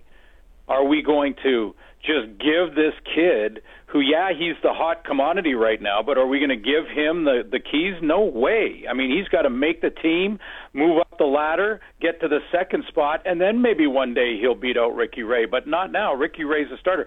That's what I mean by empowering. When Ricky Ray would have heard that interview, and now he, as a, I'm, I mean, I'm you know, one Yeah. of the greatest of all time. But Ricky Ray would have heard that and walked away from there saying, "I am the leader of this team. I'm going to go out now." Is is is Chris Jones going to do that with Arbuckle, or is it going to be an open competition? It sounds like it will be. And when will he declare? And if he doesn't declare, is he going to go through the lineup and go through three different quarterbacks as the season goes on and just see if one gets a hot hand or how he's going to manage that? Because I, I think that's that's a dangerous way to approach it. Yeah, that's a, not a recipe for success. And I think you know, uh, I did the call-in show as I have for uh, you know 20 years here, and Stephen McAdoo took a lot of heat. And do I agree with everything Stephen McAdoo did? No, I don't. But he he's he's got Kevin Glenn, he's got Brandon Bridge. They're limited on offense, and he takes the best receiver away from from uh, from the coach and puts him on defense in Duron Carter. Do you really do you envision this Duron Carter thing working out in Edmonton a couple of years removed? Well, I I think it's a long shot. I I do, and I you know I think if we just keep the off-field stuff out of the conversation with Duron Carter, and you you really can't. I mean, it's No. part of it, but if you just for a second take it out and just talk about the athlete, he's a tremendous athlete, but as a defensive back for a whole season, not just a game or two, but a whole season, you you absolutely have to tackle, you have to hit, you have to be part of a unit, especially in the secondary. There are two areas on the field that have to be together. Offensive line is one, defensive backfield is the other. Because if one guy goes the wrong direction, the hole in the field for the quarterback, the opposing quarterback to take advantage of is massive. So you have to be together. You have to be on the same page. You can't play as an individual. So the question I would have is, will they get Duron Carter to play defense as a teammate and not as an individual? So you're That's a question. you're a Plaza of Honor guy. Uh, you uh, you had your ups and downs. You you uh, got out a really successful career. Were you, as a former player, not a broadcaster, as a former player, were you offended when he makes a move like that? Like, you know what I mean? Like that, you can't just throw a receiver at defensive back. There's more to it than that. Would be like saying, "Hey, you know what? We're gonna we're gonna take out Fairholm and we're gonna put Suitor in the slot." Like, were you offended as a former player? Did that kind of bug you a little bit? Maybe offended too harsh a word. Yeah, maybe too harsh. And and I would say as a as a player, and now if that's my teammate, I'm going to do everything in my power to help my teammate be as good as he can be in that new position. And I'm going to do whatever we have to do. Watch more film, you know, spend tons of time together after and before practice. All the things that you need to do as a teammate. That's that's what you do. But believe me, we're all human in the locker rooms too. And when real abstract moves are made, and this is why I always say make the sound decision in game management to head coaches. If you start going with gut feelings and just sort of throwing spaghetti at the wall, Yeah. your entire team is going, What is he doing? And you don't say anything because it's not your place. And you're going to help your teammate as best you can, and that's your only priority. But if they start making moves that don't make any sense or not deciding on a quarterback or having a quarterback that isn't as good as the other one in your room and everybody in the room knows it and the and the guy who isn't as good is playing because of a favor or a contract thing or because mm-hmm. he's a, a, a coach's favorite that is where players leave the locker room kind of rolling their eyes saying okay well i'm going to take care of my job. I got to you know do my thing. And you don't get the culture that you need to win at the highest levels Uh, we got about two minutes to go here, Glen. So um, I, I wanted to ask you this. The Rough Riders' relative inexperience on their defensive line and secondary, where most of the returnees from last year uh, are making near league minimum. They let some big names go. Which area on the Riders' defense do you have more concern? On the D line or in the secondary? Well, I'm I'm going to say D line because I, I think D line. this coming from a former safety, but I, I'm saying D line trumps the DBs because if you have great pressure, you can spend more time getting your DBs up to speed. You you can buy time for them, but if you don't get any pressure, the whole thing is going to collapse pretty quickly because you know the quarterback play and the receiver play at at the pro level in Canadian Football League is is so good. The guys are great, and they will tear you apart. Guys like Bo Levi Mitchell and pl- players like that will Mhm. will rip apart a defense if you don't get pressure on them. So, to me, that would be priority number one, where D line trumps secondary. And you know, guys like Mike Edem and and you know guys like Nick Marshall, there's still enough veteran presence back there to get that together fairly quickly. But I, I would say D line, work on that first. Glen Suitor, this has been great as always. We'll talk to you tomorrow because I got a bank full of uh, more questions for you. We got Randy Ambrosie coming to town, so you think about what questions you would like to ask Randy Ambrosie. Maybe we'll prime the pump with that. Thanks, Suits. I appreciate it. And uh, Abby just said, get your cornhole game ready, okay? Get your cornhole game ready.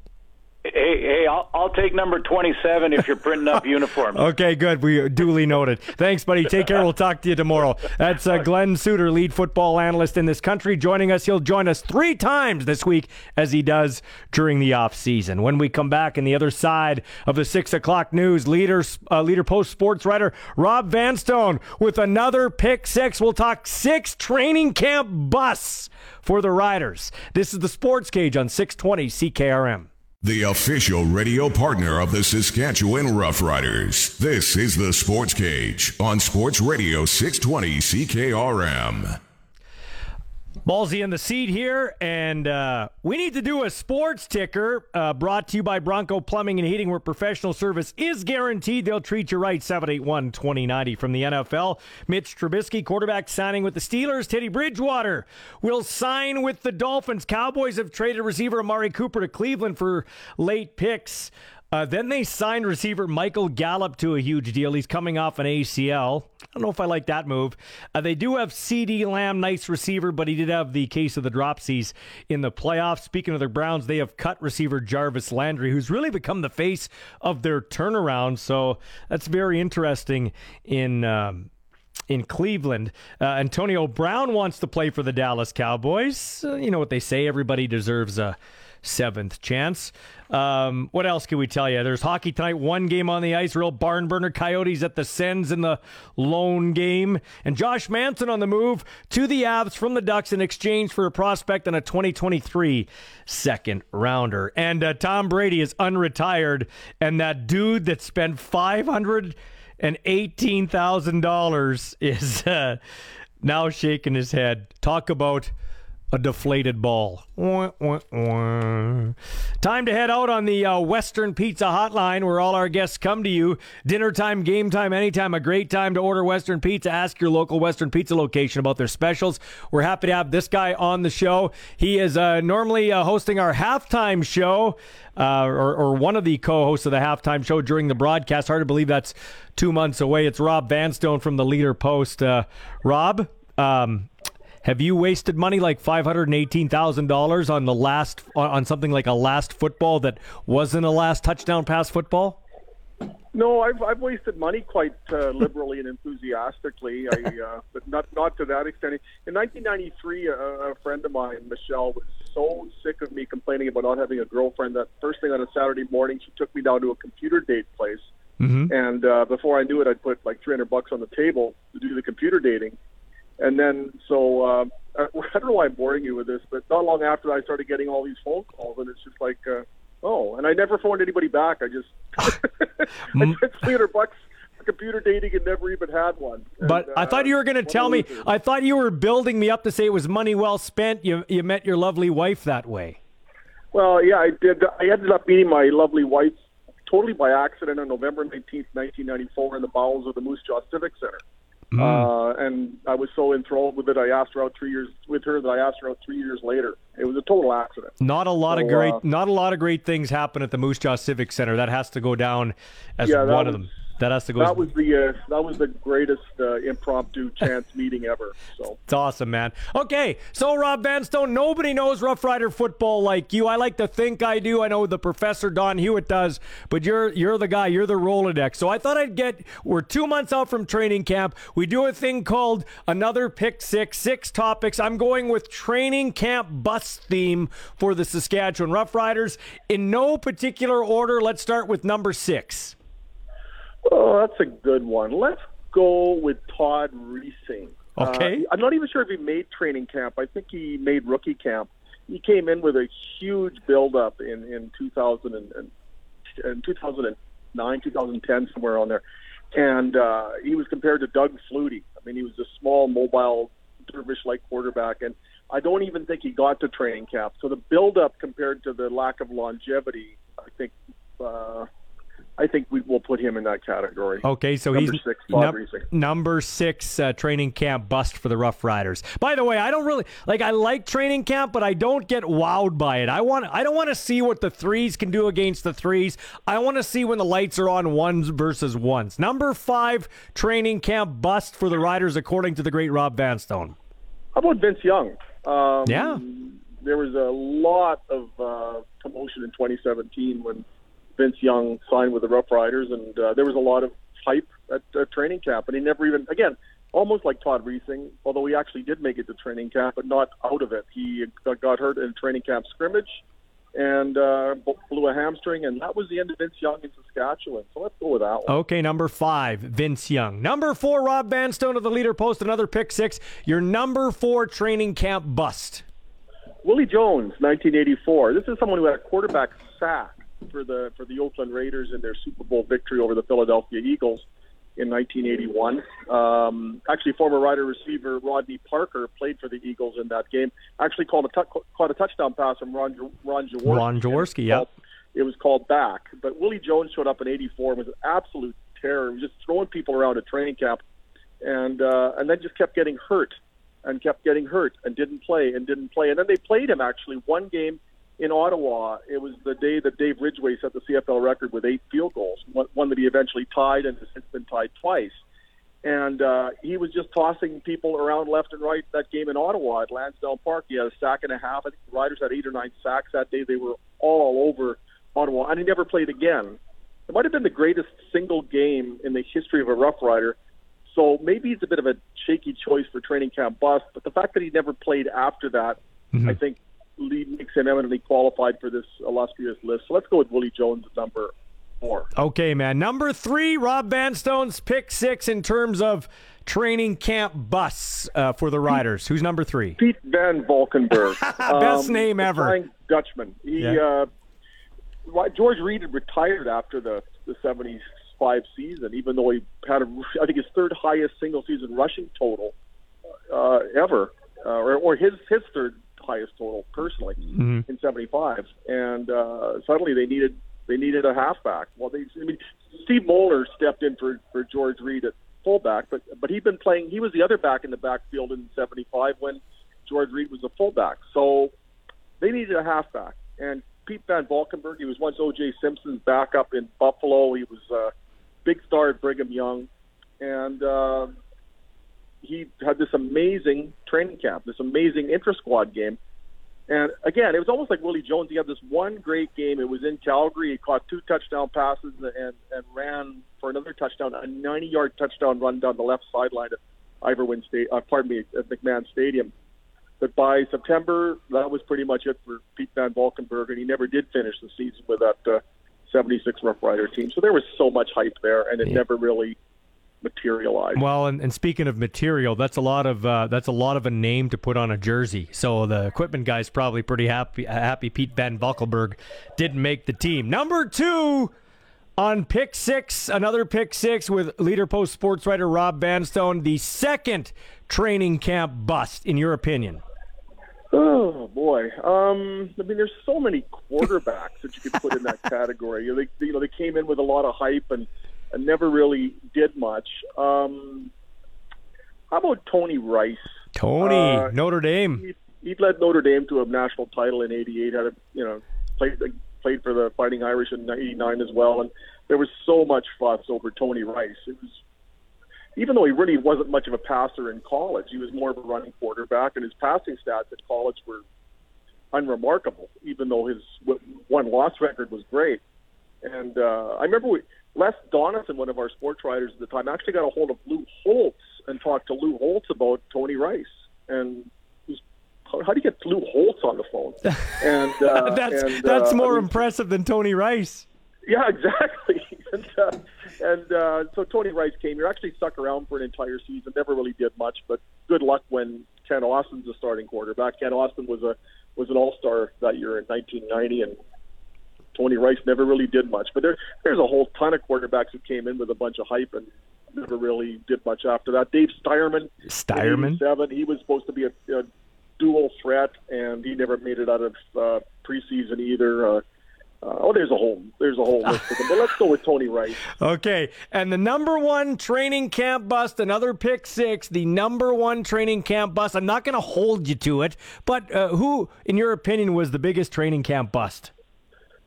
Well, it's almost become known, and I know it's even been mentioned on the cage before. uh, The the Terrence Nunn Award for a for a player who comes in and has a great training camp and never really turns into much after that. It's kind of unfair to Terrence Nunn. It's not like he came in and hyped himself, and it was a bad football team in 2011 when he joined the Rough Riders. But he had this amazing camp.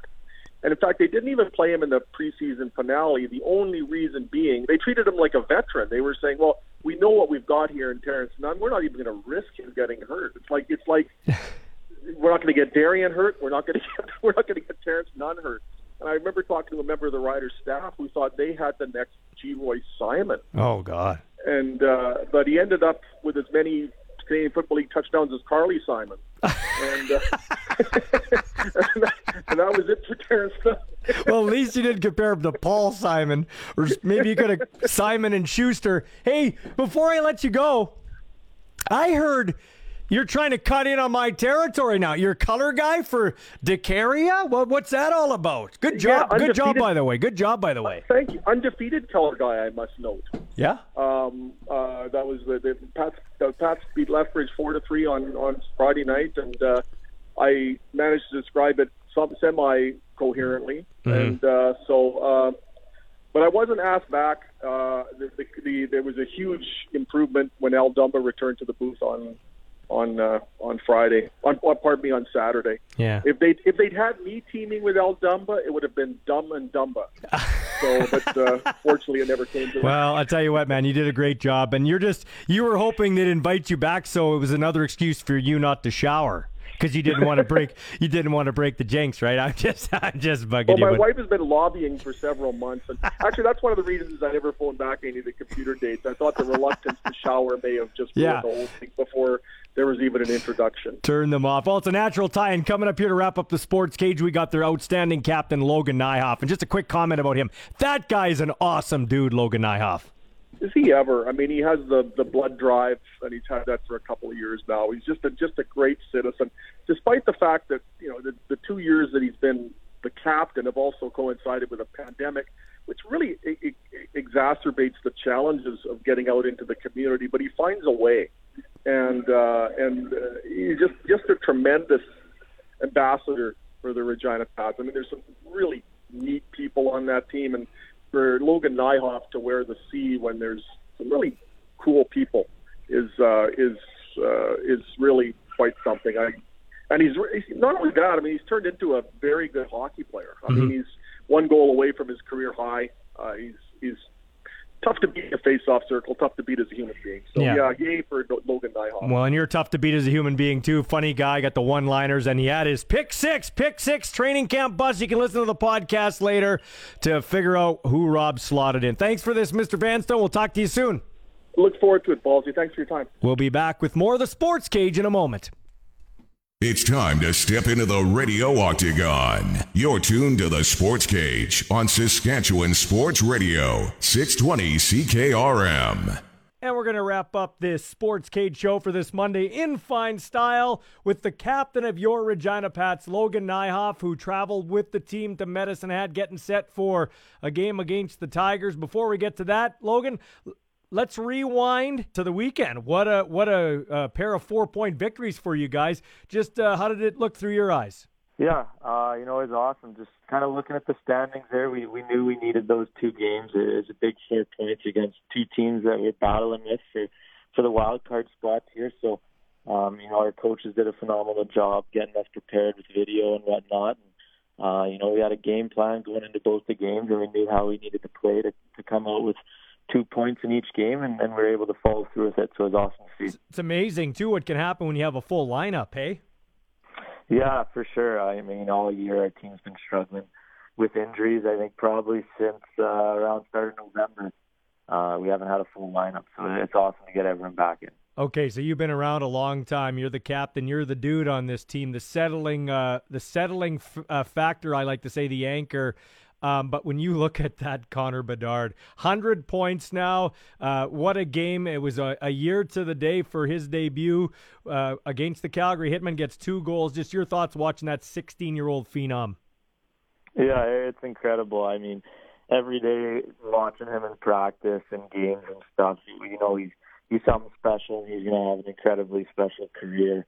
Um, just the way he shoots the puck, but I think the biggest thing that, that not a lot of people see is just his character and and how um, mature he is for his age and, and how good of a teammate and person he is. I think that's kind of the biggest thing that that kind of sets him apart from from a lot of people. I think his maturity has definitely helped out in his on ice play as well. Can you rewind your life to back when you were 16 like him? How more mature is he than you were, or were you pretty comparable?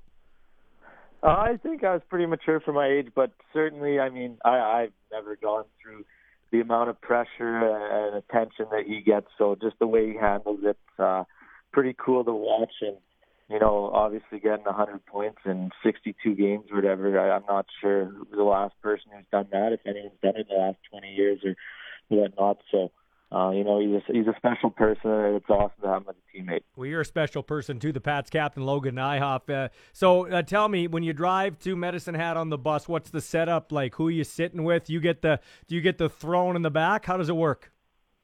Yeah, the uh, the 20 year olds in the back get a, get our own seat, so we get to to put our feet up a little more and have a little more room than the other guys. But uh, you know, our bus is set up pretty good where we kind of have recliners in there, so everyone's got a good amount of room. That's good. So, but does the does Bedard get treated like a 20 year old or a 16 year old? Does he does he still does he still get treated like a young guy? Oh yeah, he's still a young guy. That's awesome. Uh, when do we play cards in the back? And if we're playing cards, what game are we playing? Uh, we don't play a ton of cards, but when we do, just uh, the classics, presidents, chase the ace, mm-hmm. uh, that that kind of game. But no, most guys we just kind of chat and kind of mess around a little bit, but then uh, a lot of guys just kind of watch movies, listen to music, that kind of thing. Are you going to miss the bus rides when it's all said and done for you? This being your final year in the Western Hockey League. Uh, yeah, I mean a little bit. It's it's certainly a team builder, and, and it's fun to be on the bus with everyone. But uh, I feel like I've had my fair share of bus rides here in the last five years, so uh, I won't I won't miss it too much. You didn't miss the West Coast trip the last couple of years. I I did, yeah. Um, you know, it's it's awesome to get out you know play in a different division and conference, and especially being from out west. Um, it's pretty special being able to play in Victoria once when I was 17, and unfortunately, it wasn't able to happen again. But no, it certainly is nice getting out there. So Logan Nijhoff, uh, are you soaking this big trip in, this five gamer? Uh, are you kind of soaking this one in because you are? Uh, you got more. Uh, you got more yesterdays than tomorrows in this league. I think 15 regular season games left. Are you savoring it all? Yeah, um, for sure. I think when you see that, that we only have 15 games left, me, Riker, and uh, Salami, we kind of kind of looked at each other and like, wow, like holy smokes, it goes by fast. But no, I'm extremely grateful for for the opportunity I've been given in Regina and being able to play for this organization. Um, is, is definitely something that I, I hold super close to myself and my family. So, um, no, it's exciting here and hopefully make a push here and, and get back in the playoffs where we belong. Yeah, that was a big step last week. And you guys, the key here, Logan, is you're playing teams you need to catch. And how important is it here? You don't you respect all your opponents, but you got to win this game against Medicine Hat coming up here Tuesday. They uh, they they have had their struggles this year for one reason or the other. You got to win this game. You, you, you can't lose this one. Yeah, no, exactly. Um, it's it's certainly important, and even playing Lethbridge again mm-hmm. and Swift Current, um, our, our schedules lined up pretty well in our favor here to have everyone back and uh, you know, to still be in a good position and have games in hand and, and be able to play all the teams that they were kind of in the fight for, have four point games. So, um, no, it's, it's certainly a big uh, little road swing going on here. And then when we get back on Friday, we're going to need another win. So, um, as far as the opponent goes, we just got to play our game every night. And, uh, it doesn't matter who we're playing. Hey, uh, Logan, do you pinch yourself that you're you are the captain of the most storied franchise in junior hockey. Have, have, has that settled in at all? Yeah, I, I don't know if it's it's really fully settled in until it's over. I think, um, but yeah, it's certainly the biggest accomplishment of my hockey career so far. And uh, I mean, looking at the list outside our dressing room of, of past captains, and even the captains since I've been here. I mean, coming in 15, being able to watch Adam Brooks, and then having Sam Steel, Jake Leschyshyn. I mean, those are all special guys that that have done very well for themselves. So to, to be on that list as well, it's it's certainly my biggest accomplishment to date. Where did your manners and politeness come from? Uh, I don't know. Uh, uh, thank you. Um, but I think probably just my parents and how they raised me.